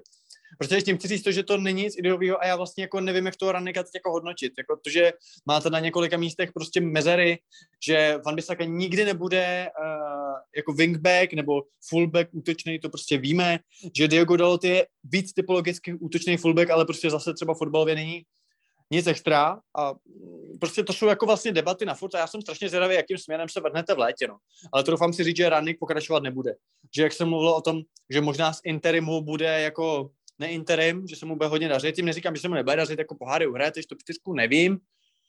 Teď, teď to moc ty výkony na to nevypadají, ale za mě prostě ten tým potřebuje, ono je vlastně blbý říct, že potřebuje rebuild, že jo? když vlastně před rokem vy jste skončili druzí a po roce, kdy skončíte druzí, tak přivedete Sancha, co by léta chtěnýho anglického talenta super křídlo, Varana jistotu na stopera, hvězdu, jako Varan je hvězda, že jo a Ronalda. A potom říct, že vlastně tým potřebuje rebuild, jo. Tak prostě to je vlastně strašně směšný. Můžeme si říkat, jak jste vlastně to druhý místo uhrál, jestli to teda bylo penaltama a Fernandešem nebo štěstím, nebo Solskjaer, prostě, jak jsi říkal, vlastně uh, hrál ten fotbal, na který měl lidi a vlastně to jako bylo dobře, vlastně, že mu za to dáš prostě nějaký uznání.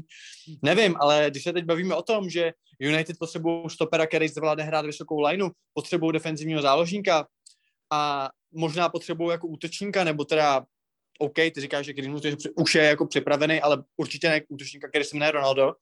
Za mě je to vlastně strašně zajímavá situace, no. Možná ještě poslední věc na tebe, Vašku, a jak ty tohle vlastně jako vnímáš, že uh, ty vlastně, pokud vy se chcete prezentovat nějakým jako kontrapressingem a nějakým něčím, co bude pra- praktikovat Rannik i pak třeba jako sportovní ředitel nebo asistent sportovní ředitel, nebo je jedno, jak to budeme říkat, tak prostě vy potřebujete třeba čtyři hráče úplně jako jiný, než máte teď na různé pozice a jak to vlastně vnímáš v retrospektivě k tomu, že prostě jste byli druzí a přivedli jste tři hvězdy, tak kde se v tom klubu jako by stala chyba? Hele, já nevím, já každopádně vím jenom to, že mě to úplně nepřekvapuje, protože jeden krok ku předu, dva kroky zpět je přesně to, co to tady bylo uh, od Fergusona. A, ale jako jo, já myslím, že ta přestupová strategie prostě nebyla úplně promyšlená a že konkrétně ten Ronaldo zkrátka dobře možná přijít fakt neměl. No. Otázka je, jestli bychom teď neplakali nad tím, že si ty nemají 10 bodový náskok, ale 20 bodový, když by jim tam Ronaldo střílel góly na hrotu. Uh, ale to už jsou prostě co by kdyby a, uh, a jako v současné chvíli víme akorát to, že takhle to vypadat prostě nemělo, nic z toho. A kdo ví, jestli se vůbec povede ten uh, vlastně ten appointment z toho Rangnika, no. Taky vlastně nevím, jestli tomu, jestli tomu pořádně věřím teď už. Nicméně, pojďme taky potrápit negativními emocemi nějakého jiného člena tohoto podcastu, a to konkrétně Pikyho, protože ještě než se dostaneme k tomu slibovanému šlágru zápasu mezi Chelsea a Liverpoolem, který skončil uh, úžasnou přestřelkou v prvním poločase, eh, tak eh, si proberme téma muže, který do zápasu nezasáhl. A to konkrétně velikého belgičana Romelua Lukakua, který řekněme, že já vlastně nevím, jak to nazvat. Je to, je to disciplinární problém, co předvedl, nebo, nebo je to prostě jenom klukovina, nebo eh, jak, jak bys Piky nazval ten rozhovor, který dal italským médiím a ve kterém v podstatě říká, že Tuchel, že, že s Tuchelem není úplně spokojený a že by chtěl zpátky do Itálie? On je hrozně hloupej, no. Jako jinak se to asi říct nedá, prostě. Sice Gabriel Marcotti na ESPN o něm tvrdil, že je strašně chytrý, já si teda myslím, že to úplně tím rozhovorem nedokázal, já se na něj vlastně nezlobím, jo, prostě na otíka se taky nezlobíš ve vesnice. Prostě, jo, on byl v Interu, protože tam prostě byly kolotoče, že jo, a tak. A pak musel do Chelsea, ne, jako hele, sorry, ale tohle byl za mě nejvíc zbytečný jako rozhovor, nebo nejvíc zbytečný nasrání vlastně všech zúčastněných, co si nějak, nějak pamatuju. A upozorňuji, že já jsem člověk, který má uh, velký jako jak to říct, velkou empatii vůči různým výstřelkům, různého typu, jo. Kdyby Lukaku prostě, já nevím, zmlátil fanouška, protože by mu prostě řekl, že je černá huba, jo, prostě na hřišti Breně řval a do mého facku. Tak prostě jasně, řeklo by se, to se jako nemá, ale každý by ho chápal, jo, řekl by se, jo, prostě jasně.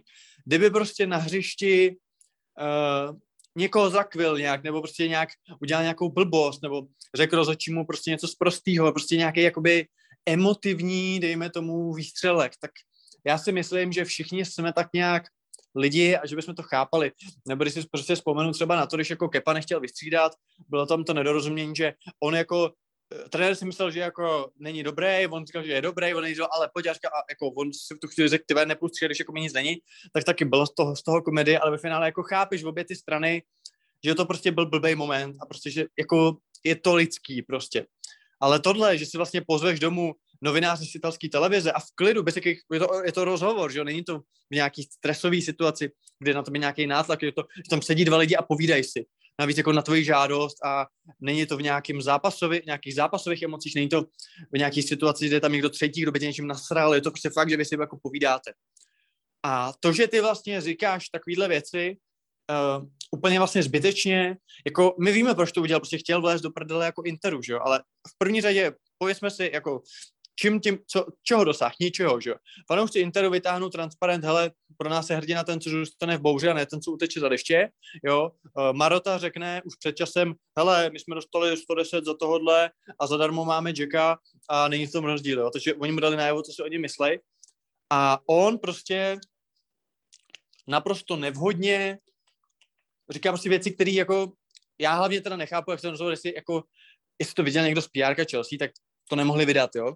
Což je, teď dostal nějakou pokutu, tak evidentně to prostě obešli úplně.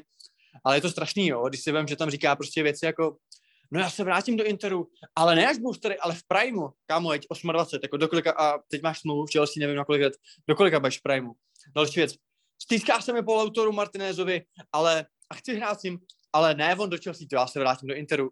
Prostě zase, jo, je čtvrt roku tady a ten jeho výrok, že na světě jsou tři top týmy, zaprvé je to úplná blbost, jo, protože prostě jako je v Chelsea, uh, vítěz ligy mistrů a tým, který klidně může za rok, no to se ne, ale za rok vyhrát uh, Premier League. A hlavně to není jenom, že to říkám jako fanoušek Chelsea, ale i prostě United jsou v této skupině. Prostě když by se jim poved přesně teď třeba appointment, přivedli dva, tři dobrý hráče, tak za rok můžou vyhrát treble, proč by nemohli? A těch týmů je třeba asi sedm, který reálně jako můžou takhle být. Juventus, jeden rok je nejlepší na světě, další rok je špatný. A vem si třeba Real, že jo, Real největší jakoby hit eh, světa, ligy mistrů, předtím osmkrát po sobě vypadli prostě v Champions League asi v round of 16, jo. Prostě chci tím říct to, že těch klubů, jako jasně, Porto nikdy nebude top tým na světě, ale pak máš třeba sedm klubů, který můžou být a různě se tak střídají, že jo. Barcelona ještě před kolika lety to byla nejlukrativnější adresa na světě a teď se jí smějeme. Takže jako říct, že tohle to jsou tři top týmy a jako tam to je nějaký další tier pod nima, plná blbost, a logicky fanoušek Chelsea jako nechce slyšet, že jeho tým není jako v tom hlavním týru těch nejlepších. Takže za mě úplně jako unforced error, eh, nevynucený, nepochopitelný, úplná kravina, nějaký argumenty, že jako to je tři týdny starý a že teď už je to dobrý, protože, uh, protože jako dal góly a tohle nezájem, prostě tohle jako totální jako průser. Uh, hlavně on tam jako říkal, že nechápe jako jakým hraje Tuchel systém, nebo se mu to nelíbí. On právě ho pak jako omluval ten novinář, že jako neumí italsky a že tím myslel jako setup, že tím myslel jako ty hráči, že mu se nelíbilo, jako že on nehraje a, a úplně dementně se to tam snažil obhajovat, jako to byste radši chtěli, aby řekl, jako, že jsem rád, že beru prachy a nehraju, jakože vlastně hrdina, co, si, co touží po, za, po hraní. Zaprvé je to blbost, taková interpretace, že on už, navíc on už dřív mluvil o tom, že jako fakt myslí systém, že se mu prostě nelíbilo, jako Tuchl využíval, a tím se pak můžeme povit, jak jinak by ho měl využívat. A další věc, on byl prostě zraněný a měl covid, tak jako když chtěl hrát. A to, že ho tam nedá na 90 minut, ale postupně za to by měl spíš rád, být rád. A když už tam někoho takhle dá, jako tam dal vlastně Kovu, nebo i Angola, tak ty kluci to tam dává, protože nikoho jiného nemá. To prostě není dobře, aby jako po zranění a po, a po takovým svinstvu jako covid je, jako hrál full 90, že jo. Takže prostě úplný jako nesmysly, úplná prostě blbost, nasral úplně všechny, rozhodnutí dropnout ze zápasu podle mě správný, když pak jako komentátoři nebo co říkali, jako, že jo, teď by se hodil Lukaku, ne, prostě dobrý rozhodnutí. A jako jasně, já nebudu tady teď říkat, jako, že ať vypadne z klubu, protože to je nereálný, že jo, prostě nikdo se ho nekoupí a, a zase, aby, aby seděl na lavici do konce sezóny, to je prostě blbost. Dostal pokutu, dostal vyhubováno, Omluvil se, že jo, a vypadá to, že teď už prostě je zpátky teda... Jo a eh, myslím si, že hlavně Tuchl z toho jako vyšel dobře, že jako podle mě ne, nemůžou, nemůžou si ty kluci jakoby říct, že hele, Tuchl jako si tady nechal nasadat na hlavu nebo něco, podle mě to prostě to zvládlo dobře a jako jasně, že bude dobré, že jo. Jako viděli jsme to i v těch dvou zápasech vlastně teď konc, uh, který jakoby rozhod a jako jasně, že bude posilo. Ale prostě extempore úplně zbytečný a znovu říkám, uh, říkám to jako Říkám to jako někdo, kdo má velký pochopení pro různý selhání nebo různý projevy lidství. Fakt jo, že někdo něco řekne, nějaký blbý vtip, nebo něco prostě v emocích řekne, nebo zachová se blbě, udělá nějakou kravinu, ale prostě pozvat si domů na gauč uh, novináře a začít mu říkat takový kravin, a neříct jednu kravinu, ale říct jako kupu kravin, proto slitování fakt nemám, jako, nebo pochopení. To prostě je prostě vůlno, jako nevím, co na to říct, ne, jako, nebo, nebo nevím, jestli ty třeba Vašku nacházíš nějaký slova obhajoby. Uh, no, tak jako snad jedině to, že zjevně záměr toho rozhovoru byl ten, že Lukaku se cítil špatně, že když v létě odcházel, tak se úplně jako mm, dobře ne, nerozloučil nebo nezachoval k fanouškům Interu a tak to chtěl teda napravit teď tím, že jim dá hezký vánoční dárek a řekne jim, jak je má hrozně rád a jak, jak se prostě ještě uvidí a tak dále.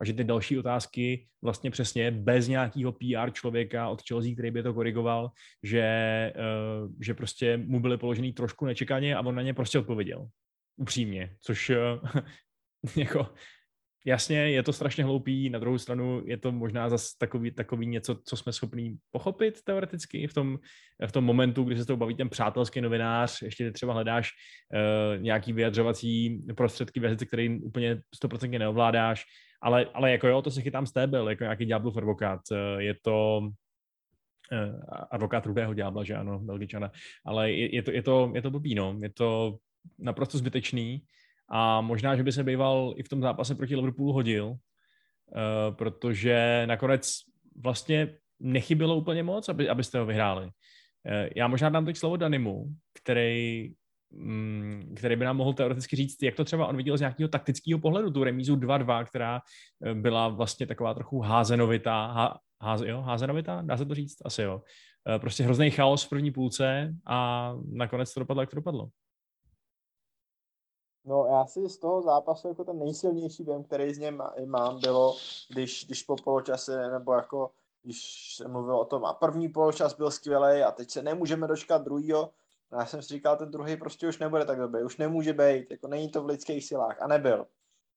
A, a byť byl ten druhý poločas zajímavý, tak prostě ten první poločas byla fotbalová magie, nádhera a ten druhý byl prostě na standardní fotbal, když to řeknu blbě ale z nějakého taktického hlediska podle Chelsea ukázala, že je lepší než Liverpool, ale že jsou to větší paliči.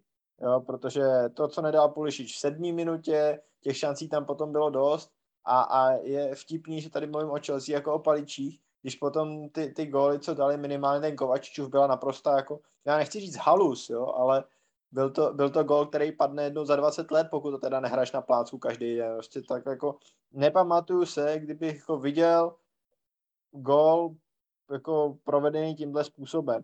Neuvěřitelný úplně. On couvá, couvá prostě, kopne do toho, jak eh, ze záklonu, že jo, v podstatě a, a spadne to tam takhle otyč, to je prostě jako jednak jak, milion. Jak kdyby se opili vypotácel z hospody a chtěl toho, co ho vyhodil jako ještě po, po, po spátku v pádu nakopnout do toho, jako kopnul. A ono to prostě je z, tako, z toho taková raketa, že Kevin Kelleher se zatím jenom ohlíd.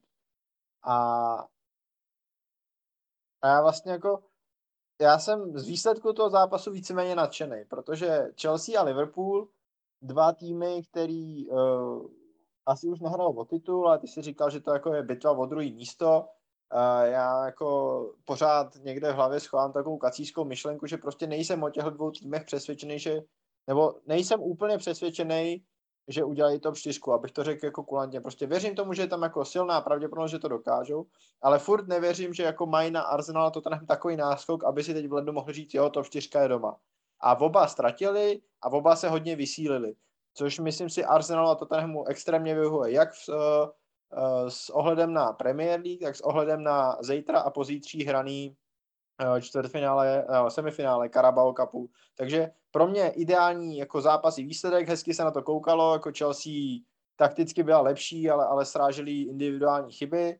Uh, Liverpool asi, asi předvedl to, co bychom od nich čekali a, a byly tam prostě jako, byly tam jako kousky Salahovi a Maného uh, briliantního fotbalu. Uh, trend byl dozadu jako občas prostě, nebo ten, to, ta ztráta míče, která vyústila v Pulišičovou šanci, byl takový jako trademark trend Alexander Arnold. Na druhou stranu uh, ta asistence pro Salaha byla skvostná. Jako ten zápas ten mě asi nepřekvapil z hlediska toho, že by nějaký ten tým jako do toho vnesl něco inovativního, ale bylo skvělé, že ty týmy to odehrály na tak vysoké úrovni, ale myslím si, že třeba Chelsea jako prostě jako dalších 90 minut tohohle vysokooktanového fotbalu. Otázka je, jak se zase přeskládá ta obrana, protože teď máš vlastně jako ten depth chart je jaký, že jo. Na levém wingbacku je Alonso a spekuluje se, jestli teda přijde Dean nebo se z hostování v Lyonu vrátí Emerson Palmieri na pravým se bude točit dvojice Aspileket a Hudson Odoj. Eh, v tom středu obrany máš jako Silvu, který odehrál v tomto zápase 90 minut, ten z toho musel být nadšený, že se hrál v tak vysokém tempu. Vedle něj Šaloba, který udělal chybu, Ridiger, který zase jako při tom druhém gólu se úplně jako nevyšvihnul.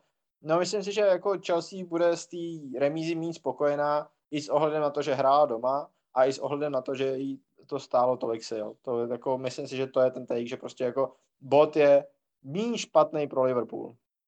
Tak co, Piky, jsi eh, nespokojený s bodem a měl bys rád všechny tři? Mám k tomu několik věcí. V první řadě Kovačič, bez ohledu na to, jaký dal gol, skvělý výkon. Jako on je skutečně uh, úžasný, dynamický, odolný vůči pressingu, sám skvěle presující. Jakýkoliv jeho pohyb směřuje dopředu. Žádný sideways pasy, neskutečný dynamo, jinak se mi líbil, jak Dany řekl za sebou, že eh, United potřebují dynamo a motor, chyběl tam už jenom jeho stroj. Ale nevím, jako Kovačič fakt jako úplně si to teď užívám po těch měsících nebo měsíci a půl absence, nebo dvo, skoro dvou možná, skoro dvou, uh, naprosto fenomenální, úžasný a fakt jako, myslím, že by se jim v reálu teď hodil. Jo, já vím, že tam mají ty nový kluky a tak uh, a stejně hrajou všechno Casemiro, Kroos, Modrič, ale prostě Kovačič fakt to je teď pro mě snad nejvíc sexy fotbalista, protože on prostě veme ten víč, vyveze ho. Je to nealibistický a prostě fakt, jako Kovačič Kanté, úžasná dvojice. Fakt jako Kanté samozřejmě zdravý, ale když je, když je, uh, když je umíče, tak a když je ve formě, tak prostě je to úplně úžasný, je to skvělý hráč. Uh, mě teď psal kamarád, že jako podle něj z něj Tuchl udělal lepšího fotbalistu. To je za mě zajímavá otázka do diskuze.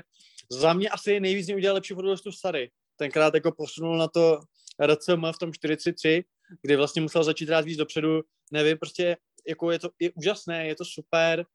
Uh, pak samozřejmě mám něco k tomu vedení toho zápasu, je to už jako takový kliše, prostě rozhodčí. Uh, Mané úplně s klidem, mohl být v 11. vteřině venku, úplně s klidem. A jako argument, jakože je to moc brzo, skvěle to psal Steph, Stafford Bohr na Twitter, že jeho první gol neměl platit, že ho taky dal moc brzo, prostě blbost. Pak Mount, to, že prostě nedostane ani kartu za to kopnutí, jasně, tam to jinak nešlo, protože VAR prostě červená nebo nic. Pak ale za prvý je to teda blbě a za druhý prostě sorry, ale prostě je, je vůl prostě, je vůl. A taky tam bylo víc, ale jinak samozřejmě fotbal super, myslím si, že jsme byli lepší, Liverpool měl štěstí, ale tak jako nechci je nějak schazovat, prostě odehráli to dobře a prostě proměnili šance. A možná ještě jediná věc k Liverpoolu, jako myslím si, že Milner a Henderson by v roce 2022 teď už neměli spolu hrát, jo. To byl zápas za mě prostě pro Kejtu, Tiago není k dispozici, nevím, co mu je, ale prostě za mě to je dvojice fakt jako takových těch jako poctivých kluků, ale pokud nechceš veškerou kreativitu vést před, uh, přes kraje, tak prostě tam aspoň jednoho toho fotbalistu mít musíš, jo. Takže za mě jako Henderson Miller velká bolest, proto, proto vlastně uh, my jsme je zálohu přehráli, být nominálně nás bylo míň. A jinak jako dobrý zápas, no, si mají titul, to je asi jasný. A k tomu danému takeu, jakože někdo z dvou vypadne. Kdyby byli oba, tak jako, hele, kdyby byla to čtyřka jako bez United, bez Chelsea, bez Liverpoolu, jako nevím. Uh, že vypadne třeba jeden se teoreticky zkrát může, Eh, samozřejmě ty Vimbeci chcete někoho přivíst, no a jinak, já jsem se vlastně vzpomněl taky, jo, Lukaku si stěžuje, jakože je blbě hraný nebo něco, jo. Co má říkat Pulda, který hraje od hroťáka, kde tam na něj lítají vysoký balony, uh, po prostě křídelního beka, po, RVB, že jo, jako prostě to je fotbal, že jo, nehraješ na té pozici jako vždycky, kde bys chtěl a to je jenom důkaz toho, že to je prostě Wool Havertz, který pod Lampardem hrál ve středu zálohy. Jo, takže tak a jinak jako, hele, já se teď těším na Kepu, těším se prostě na Avkon, protože Kepa, věřím, že zase ukáže, že je prostě dobrý golman a tak. A jinak uh, jsem zvědavý na přestupák, no a, a jako myslím si, že Chelsea pokud skončí druhá až čtvrtá, že jo, protože o tom jsem měl dobrou debatu s Karlem Málkem, jestli nás vlastně zajímá, když náš tým nevyhraje ligu, ale je to v čtyřce, tak jestli nám, neza, jestli nám záleží na tom, eh, na který příčce jako skončí, že to je vlastně úplně jedno. A že si z hlavy třeba nepamatuješ, jako kolikátý jste byli, tak prostě když bude Liga mistrů, já jsem s tím spokojený. Kdyby byla Liga mistrů a jeden pohár, libovolný, tak to považuji za úspěšnou sezónu. Eh, já teda jenom for the record řeknu, že mi přijde opravdu jako silně, silně nepravděpodobný, že by z top 4 vypadla buď Chelsea nebo Liverpool. Přijde mi, že výkonnostně jsou na tom pořád tak konzistentně dobře, navzdory nějakým třeba mini klopítnutím nebo kritičkám, který prožívají, že je právě tím jako tím uh, nějakou tu sustainability, tím jako tu schopností produkovat ty, ty pořád dobrý výkony, bych třeba skvělý, nikdo nemůže napodobit nebo vyrovnat se jim, takže já je tam vidím oba dva ty týmy na konci sezóny. Ale Piky, jak se ti to líbilo vlastně z pohledu fanouška, těch emocí, protože já jsem se to díval to bylo neuvěřitelný. To prostě byla ztráta míče za ztrátou míče. Bylo to, uh, ani jeden ten tým neměl absolutně žádnou kontrolu nad tím zápasem, mi přišlo. Jo. Dokonce jsem viděl nějaký statistiky, že to bylo snad, já nevím, jako druhý nejvíc zápas, kde se nejvíc uh, jako ztráceli, ztráceli míče a předávala se ta possession, to, to držení míče. Uh, neměl si to z toho úplně nervy v kýblu? Neměl. Uh, jako mám fotbal rád, ale zase jako řeši, důležitý jsou pro mě jiné věci. ale jako byl to super zápas, já si myslím, že pro neutrála to bylo super, ale ten výsledek, a když to k tomu připočteme prostě ty další víkendový, tak jako já se obávám, že prostě jsme Farmers League, no, že prostě City mají titul a, a e, jako takhle, jednu věc, kterou chci říct, určitě bych zavedl zase pět střídání, myslím si, že kdy jinde je zavést než teď. A ano, vím, že jsem tady dlouhodobě říkal, že to nevýhodňuje uh, slabší týmy, je to pravda, je rozdíl, jestli tam v 60 minutě dáš Ronalda, který teda hraje základ, anebo prostě nějakýho Newmu z Burnley, ale jako ta situace je tak výjimečná a víme, jak teď jsou zrasovaný ty týmy, jak se odkládají zápasy, že osobně bych asi k tomu překročil. No a a na co jsi vlastně ptal, jo, jestli jsem neměl, neměl nervy v kýblu, neměl. Jo, neměl, Byl jsem neměl. Seš ledově chladný jako Clint Eastwood při přestřelce. Uh, dobře, hele, ještě než se Máš podíváme... takový ten obrázek s Clintem Eastwoodem, jak jsou tam jednotlivý jako uh, pocity i Clinta Eastwooda, vždycky je tam napsaný prostě jich asi 12 a vždycky je to ten samý obrázek. ne, ale chápu, to sedí. Je to borec. Mm, uh, long may he reign. Pojďme se pobavit ještě o poslední věci v souvislosti s, v souvislosti s Chelsea, než přeskočíme ještě na, na nejnovější pravděpodobnou posilu Newcastle, zajímavou. Uh, zítra hraje Chelsea s uh, pardon, s Tottenhamem samozřejmě.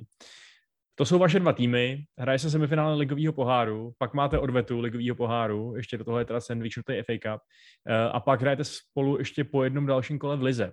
To jsou tři zápasy těch vašich dvou týmů, tak eh, kluci, jak byste řekli, že kdybyste měli zavěštit, že tyhle zápasy dopadnou? Eh, čekáš například typiky, že to budou tři výhry? Pro tvůj tým samozřejmě teda. Já čekám tři remízy. A kdo teda postoupí do, do finále? Někdo na penalty. Záleží, kdo to posere. Já nejsem schopen říct, kdo třeba, co to ten je takový palič. Kdo je tam takový. Er, Erik Dyer by se mohl přestřelit rozhodující penaltu. Co bys říkal, Dany, na tři remízy a penaltový rozstřel? Uh, remízu v Lize bych bral, protože se hra na Stanford Bridge a doma jsme prohráli 3-0, takže remíza, remíza v Lize, myslím si, dobrý vod. Já vlastně já vlastně nevím. Jako před měsícem bych Chelsea považoval za určitě favorita League Cupu, protože je to prostě blízko trofeji a Chelsea je tým, který jde po trofejích a je jedno jaký.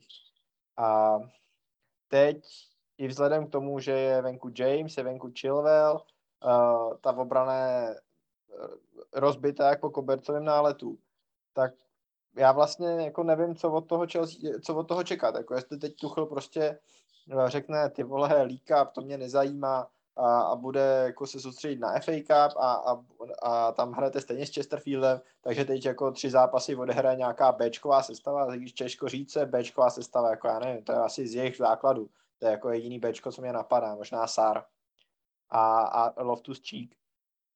Ale, ale já vlastně jako, jo, u Tottenhamu, Tottenham k tomu musí přistoupit naprosto vážně, protože ty vole jsme v semifinále, to se nám stává jednou za dva roky a uh, od, jako vy, vyhrát trofej by bylo úžasný.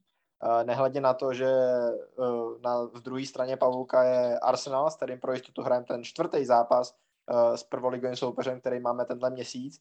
Takže jako z prospektu finále North London Derby se teda jako křižujeme už všichni. Ale jako Tottenham k tomu přistoupí určitě se vší vážností, nevím jak Chelsea. Uh, takže tři remízy podle mě nejsou blbej typ. Já já no. jakoby jsem, jsem trošku pesimistický z, z, z toho hlediska uh, z, z naší schopnosti porazit Chelsea venku. To znamená, jakoby dvakrát uh, ten výsledek vidím tak, že pro nás bude remíza to nejlepší, čeho můžeme dosáhnout. U toho domácího zápasu nevím. To znamená, já jsem si schopný představit něco takového, jako že venku prohrajeme 1-2, doma 2-1 vyhrajeme a ten třetí zápas bude remíza, ale uh, víceméně to čekám podobně jako Piky, že prostě ty zápasy jako te, ta, v, té sumě budou vyrovnaný. A co by to vůbec znamenalo, tato trofej pro fanoušky Tottenhamu? Protože přece jenom je to ten pohár navíc, ten, ten ligový pohár, který vlastně jakoby nikoho nezajímá. Ale vás by, vás by asi zajímalo hodně, Mouse ne? Cup, Mickey Mouse Cup, jak chcete. Je to pohár, ty vole. Uh, na, na, napojili byste toho démona, který někde uvnitř uh, stadionu touží po, uh, touží po trofejích, jak to hezky prezentoval teď ve svých zápiscích Ian McIntosh uh, Eh, z Atletiku. Podívej se, kdo všechno s Tottenhamem nemá trofej. Že? Poslední trofej vyhrál Uh, Juan de Ramos. Juan de Ramos. Legenda. Redknapp nemá trofej, Početino nemá trofej, Vyjaž Ale poslouchej, nemá... Dany, Dany, a když postupíte do finále, tak vyhodíte Conteho týden před finále, abyste mu nosili proti prémii. No tak Ryan Mason už je připravený na lavice, proč myslíš, že tam je? No? A je to teda čistě emocionální záležitost, anebo by to třeba fakt mohlo posloužit jako nějaký nakopnutí k věcem, uh, jako ke šťastnějším zítřkům? Ne, tohle je jako čistě po, jako emocionálně takhle, ten, jako, ta, ta trofej nic neznamená z hlediska jako velikosti klubu nebo z hlediska postupu do Evropy, protože to místo v League Cupu, nebo to, to co ti zajišťuje vítězství v League Cupu je nic, že jo. Ale je to, je to, jak ty říkáš, ukojení démona skrytého v hloubi stadionu. Myslím si, že je to uh, nějaký jako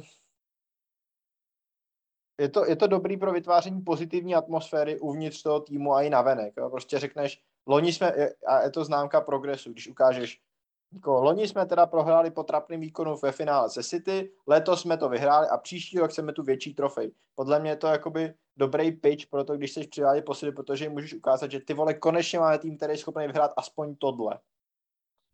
Rozumím. Tak pánové, já vám teď položím otázku, jo? Já do toho ještě vkročím. Já si Dobře. zase myslím to, že by to mohlo zastavit uh, takový ty dementní vtipy prostě, protože samozřejmě, když chceš být jako vtipný na téma Premier League, tak jeden asi ze čtyř defaultních prostě vtipů, který máš v inventáři, je to Tottenham nikdy nic nevyhraje. Ha, ha, ha. Ale by řekli, no vyhráli jsme, že jo. A to, že to, je to líka, prostě je to trofej, je to anglický pohár, počítá se to, takže za tohle já z stejného důvodu jsem byl rád, když 2014 vyhrál Arsenal, že jo, anglický pohár.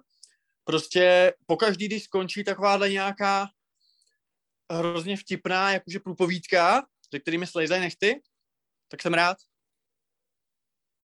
Takže jasný, komu bude Piky fandit se ve finále. OK, zradí svůj klub. Uh, nicméně, moje otázka. Co je podle vás lepší a důvěryhodnější fotbalový médium? The Guardian anebo Daily Mail? Ani jedno. Daily Mail je přiznaný bulvár a Guardian je Vogue, levicové šílené médium. No, no víceméně něco v tom stylu, jako je to, je to asi jako kdyby se mě zeptal, jestli bych si radši prostřel levý nebo pravý koleno. Jako. Tak ty, ty vy mi takhle posedete mojí nádhernou trick question, jo? to je výborný teda. Samozřejmě bychom asi považovali za důvěryhodnější novináře z prestižního Guardianu než z bulvárního Daily Mailu, ale... Asi jo, no, ale těsně. Ale teď se dívám na články, kterými se tyto, tyto dvě média snažili uh, vlastně jako přinést informaci, že do Newcastle míří Kieran Trippier. A Guardian si myslel, že to bude za 25 milionů liber, Daily Mail si myslel, že to bude za 12 milionů liber, což je opravdu velký rozdíl. A světe div se, pravdu má bulvár, protože teď, eh, teď vylezly teda už zjevně asi jako teda definitivní zprávy, že Atletico souhlasilo s částkou 12 milionů liber a že teda Kieran Trippier, 31-letý krajní pravý obránce uh, a anglický reprezentant a výborný zahrávač přímých volných kopů, fakt míří já jsem myslel, Já jsem myslel krajně pravicový obránce, že řekneš. A to byl, to byl Dikány a nebyl obránce. Ale, ale tak vyzáží to odpovídá, ne? Uh, jako, no, to je možná právě to, co se Gardenu nelíbilo, tak, uh, tak ho chtěli... Tak mu napařili daně, vole. Přesně tak. Přesně. přesně. Tak. Uh, nicméně, co tomu říkáte, tak je to, my jsme o tom mluvili, že jo, o tom, koho teda Newcastle všechno pořídí, tohle to je asi očekávaný a řekněme kvalitní první krok, jak ten tým vytáhnout z toho hrozného bahna, kde se nachází. Já bych si vsadil, že bude dobrý. Jenom doufám, že si nevsadil on. Hezky, hezky piky. Dobrý odkaz na jeho minulé prohřešky. Ty nesmíš vysvětlovat vtipy, tím to zabiješ úplně. co kdyby to někdo nevěděl, já jsem to radši vysvětlil.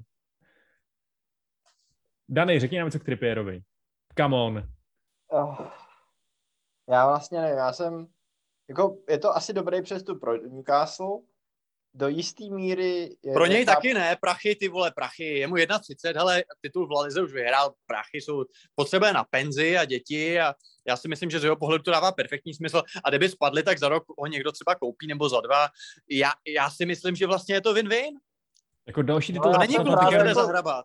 Ze sportovního hlediska Strippiera jako docela zklamaný, protože přijít z týmu, který loni vyhrál La Ligu, se teď ty vole zachraňovat do Newcastle. Rozumím tomu, že má jako emoci, e, emoční konexy k Howovi, který ho trénoval v Burnley. Rozumím tomu, že prostě chce domů, ale v 31 letech podle mě má navíc ty vole, než na Chce zůstat v repre. Potřebuje být naučí Southgateovi. Southgate jinou než anglickou televizi nechytá. Musí hrát premiér ale, ale, hrál, že jo? Teď hrál, i když byl v Atletiku, jako ale ale Atletico jako... teď ale upřímně, jako, možná, že je i argument ten, že on teď prostě o ten titul nehraje ve Španělsku, že jo. Atletico se bojí o tom čtyřku, eh, teď mělo prostě sérii čtyř porážek a jako Simeone mu to tam skřípe, tak eh, třeba to tam není úplně jako zase tak super pozitivní atmosféra, no. A já rozumím pozitivní atmosféru, ale ty vole, Newcastle, jako... A kam měl jít k vám, ty vole? No tak my ho nechcem, že jo, ale já jako pořád, nebo takhle, Dobře, já rozumím tak to... kdo se o něj reálně zajímá? United. Jako možná ne? United, no před rokem jo, teď nevím, ale pokud tak jako, jako ano, souhlas, asi taky bych chtěl radši já hrát s Ronaldem, než jako o sestup. Ale já si myslím, že právě jestli uh, z těch eventuálních pravých beků, co by tam mohli jít, uh, to někoho dávat smysl, tak je to Trippier, protože on už jak no ne, nemusí jako já... kariéru, nemusí někomu nic dokazovat, prachy se hodí, bude to jasná kvalita a za druhý jako on, když se stoupí, tak on tam nebude čtyři roky, že jo. Jako ne, já si ne, myslím, ne. že z jeho pohledu to jako není moc co ztratit. Jako. Já rozumím tomu, že to je prostě klub, v kterým on má jako zajištěnou pozici v základu. Jo, je prostě v United, uh, v Evertonu, ve Ville, všude jinde by se o to asi muselo trochu prát. V Newcastle bude číslo jedna na soupisce teď, ty vole. Jako jo. Z těch klubů, co si ho můžou dovolit, má Newcastle tak, sla, jako tak výrazně nejslabší uh, po, o, ne, jako nejslabším způsobem osazenou pozici pravýho beka, že Trippier se jako, jestli se tam upíše, tak má zajištěný, že příštích ty vole, já nevím, kolik Newcastle zbývá, 18 zápasů uh, v lize, tak jestli nebude zraněný a nebude uh, mít covid, tak 18 90 to je ty vole, já nevím kolik, 1620 minut, tak hrát 1620 minut. Jo, ale mě to, mě to možná jako mrzí z pohledu nějakých jako ústupu ze sportovních ambicí. Rozumím, že s atletikem nehraje o titul, že chce prachy, že chce domů, ale jako furt jsem, furt jsem jako furt ten fotbalový romantik ve mně je zklamaný z toho, že takový hráč jde do Newcastle v 31 letech. Ty vole, to jako, teď fakt bude hrát jako ty nej, nejchutnější záchranářský souboje s Burnley a s Norwichem. Hráč, který jako ví, že ten fotbal hrát umí. Jako, já rozumím tomu, že když se stoupí, tak půjde jinam a, a že si ho někdo vytáhne, ale, ale prostě to jako je to, je to prostě špatně na tom emocionálním levelu, že takový hráč by přece neměl hrát o záchranu. Já rozumím tomu, že to je způsobený tím, že, že jako Newcastle má prachy, což je jako situace, v které se normálně ty uh, kluby ohrožený sestupem nenacházejí, že by měli takový množství financí, ale, ale prostě jako ten, ta, jako ten zvyk toho, že ty vole takový hráči přece nechodí do manšaftů, který jsou 18.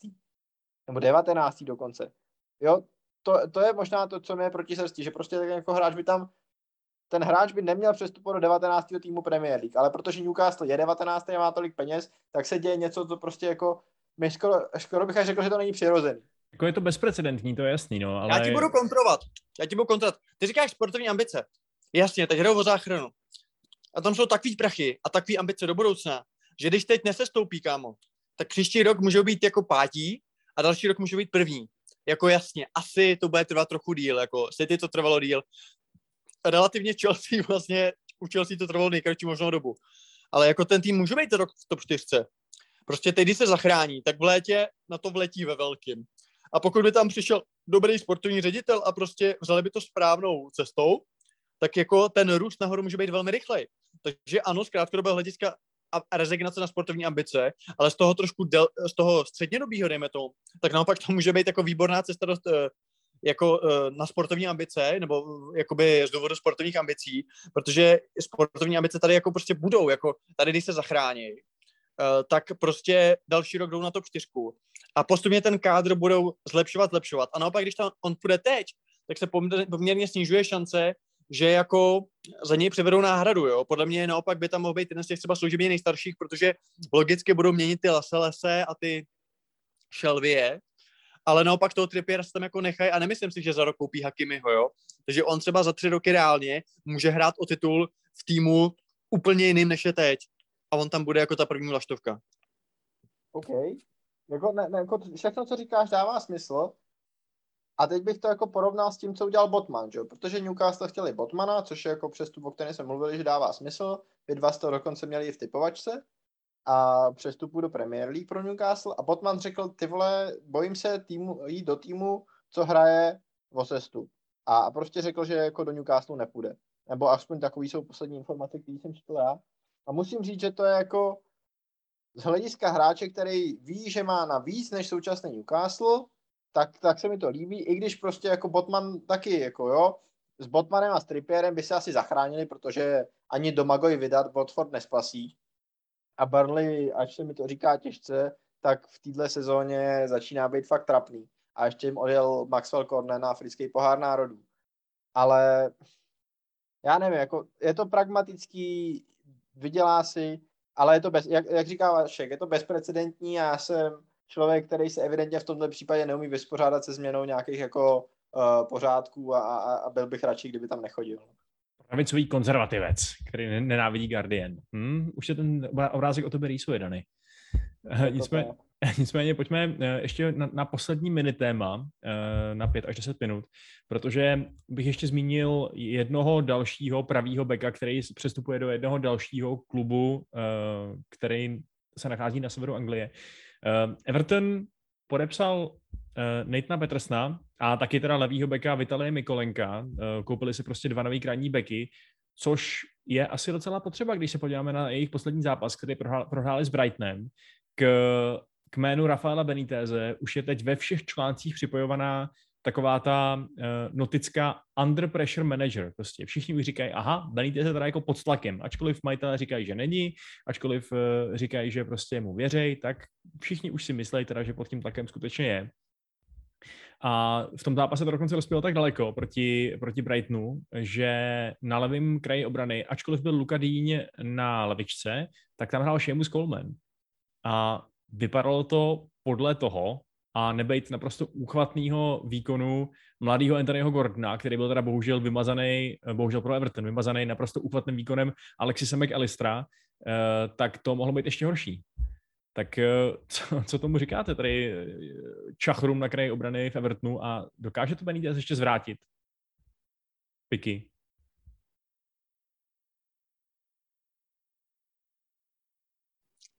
Sorry, já jsem teď mi začala hrát v hlavě ta písnička JJ Bula uh, o tom, že vypadá jako koza, že zle až do morko kostí. Jo, a... ta nej, nejlepší písnička na světě. To Rafael Berry. Evil to the core. Je, je, zajímavý, je zajímavý, že jemu v těch písničkách je rozumět a v podcastech ne, jo. Ale to je jedno.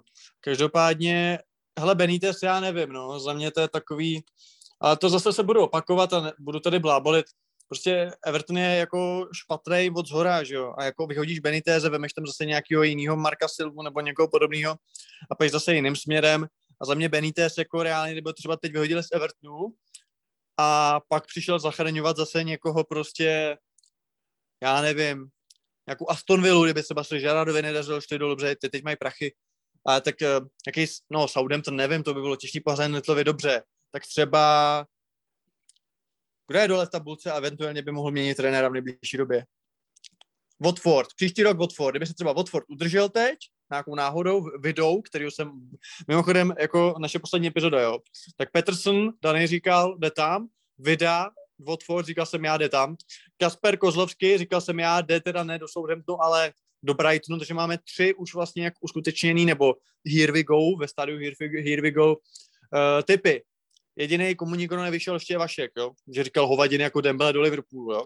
Takže je vidět, že dvě třetiny našeho podcastu jsou skutečně erudovaní experti a já si prostě myslím, že Benitez je dobrý trenér, je pragmatický trenér, má co nabídnout určitýmu typu klubu, už nikdy nebude trénovat ve velkou klubu. Na druhou stranu myslím si, že prostě v tom klubu středu tabulky je schopný odvést jako poctivý řemeslo a je možný, že se jeho dny chýlí ke konci v Evertonu. Na druhou stranu, když se podíváš na seznam těch trenérů, co v Evertonu neuspěli, tak prostě je, myslím, docela jasný, že jako to není jeho vina.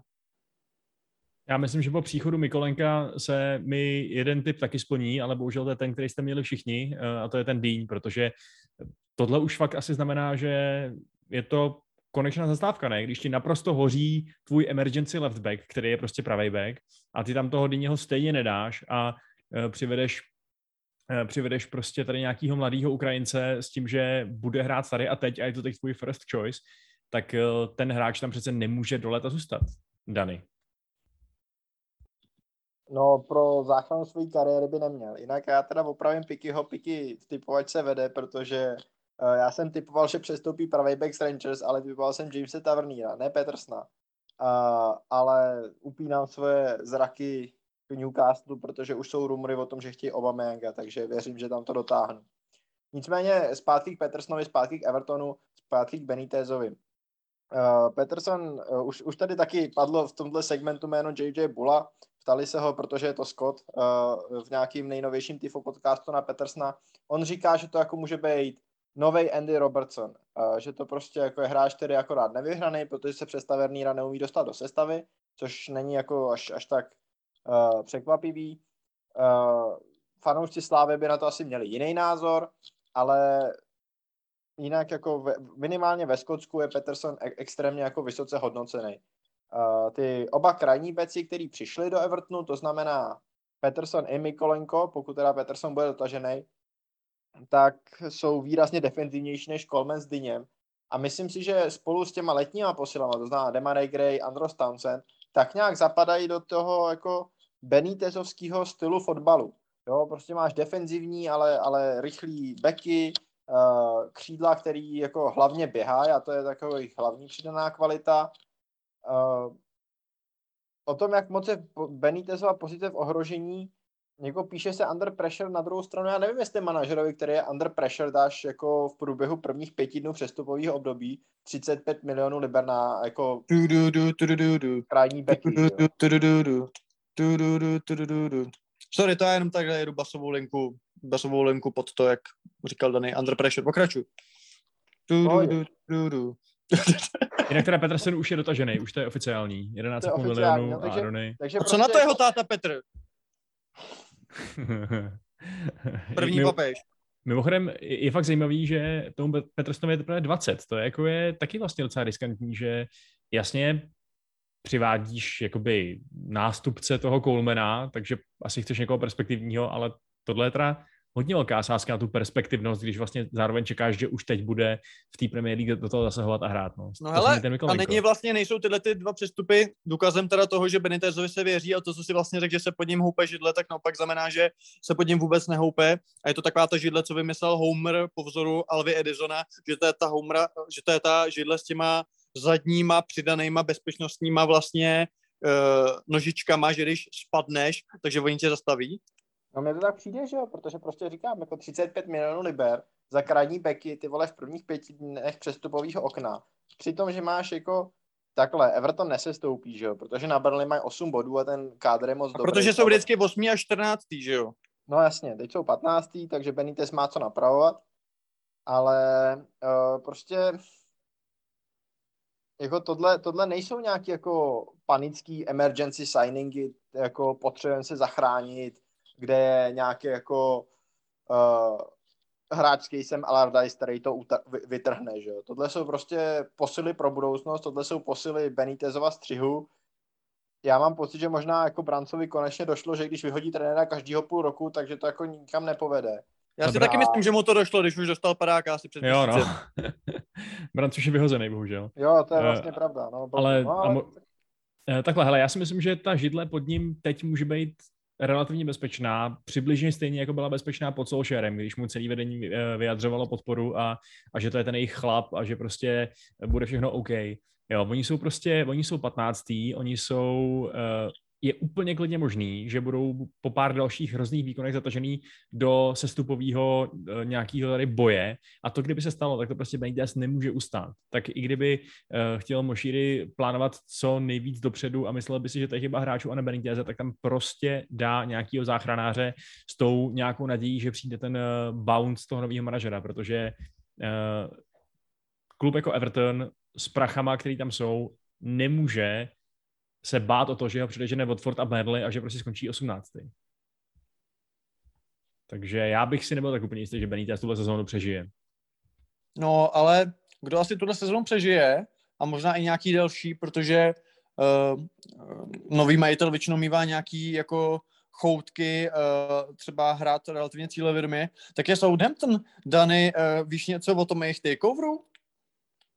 No, vím o tom akorát to, co dneska proběhlo novinama, to znamená, nový majitel je vlastník uh, balkánský telekomunikační skupiny United Group a za podíl, který uh, označují média jako podíl z rozhodující pravomocí, to znamená, nejsou to nutně jako, není to nutně 100% akcí, ono vlastně ani ten jako čínský akcionář, který to prodávali 100% nevlastnil, protože 20% pořád vlastní rodina Liberu. Ale je to majorita.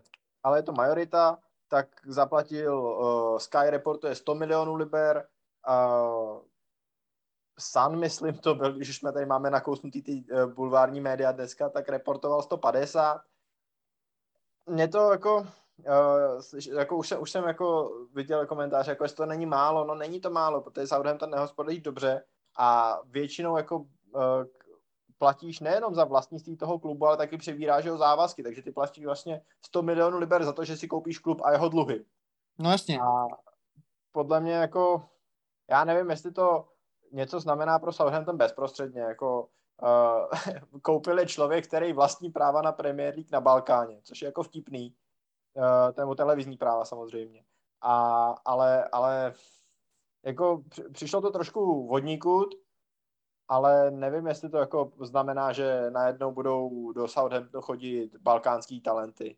Jako, jako... Asi, asi bych nečekal něco takového zásadního rovnou. Není to jako uh, ne, není to takeover levelu Newcastle, prostě je to člověk, který má network okolo bilionu, li, uh, miliardy liber a desetinu toho. Chudák. Southampton. Jo, víceméně chudák, no. Ale Vašek se hlásí.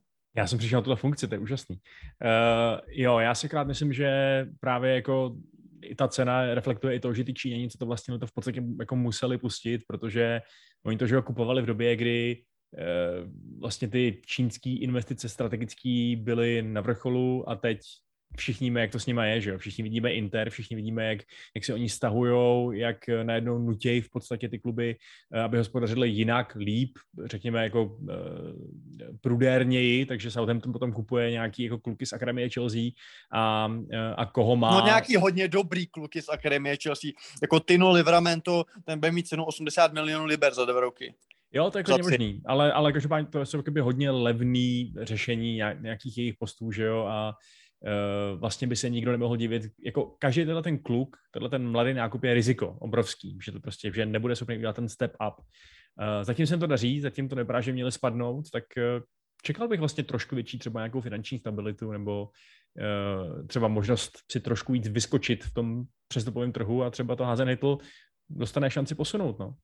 Já bych mu to přál. Jak jsi řekl to Step Up, tak jsem si vzpomněl, že Step Up je film o, tan- o tancování, který se v češtině jmenuje Let's Dance což mi vždycky přišlo lehce zmatečný. Ale lehce zmatečný mi přijde i to, že by nový vlastník fakt si to kupoval jenom třeba pro nějakou svou prestiž, aby mohl ve Skyboxu jako uh, si dělat své kšeftíky a fakt to nechtěl nějak posunout, protože zrovna u Southamptonu mi to nepřijde zrovna těžký se posunout trochu vejš, protože teď je to fakt klub, kde je za trest trénovat a něco vybudovávat.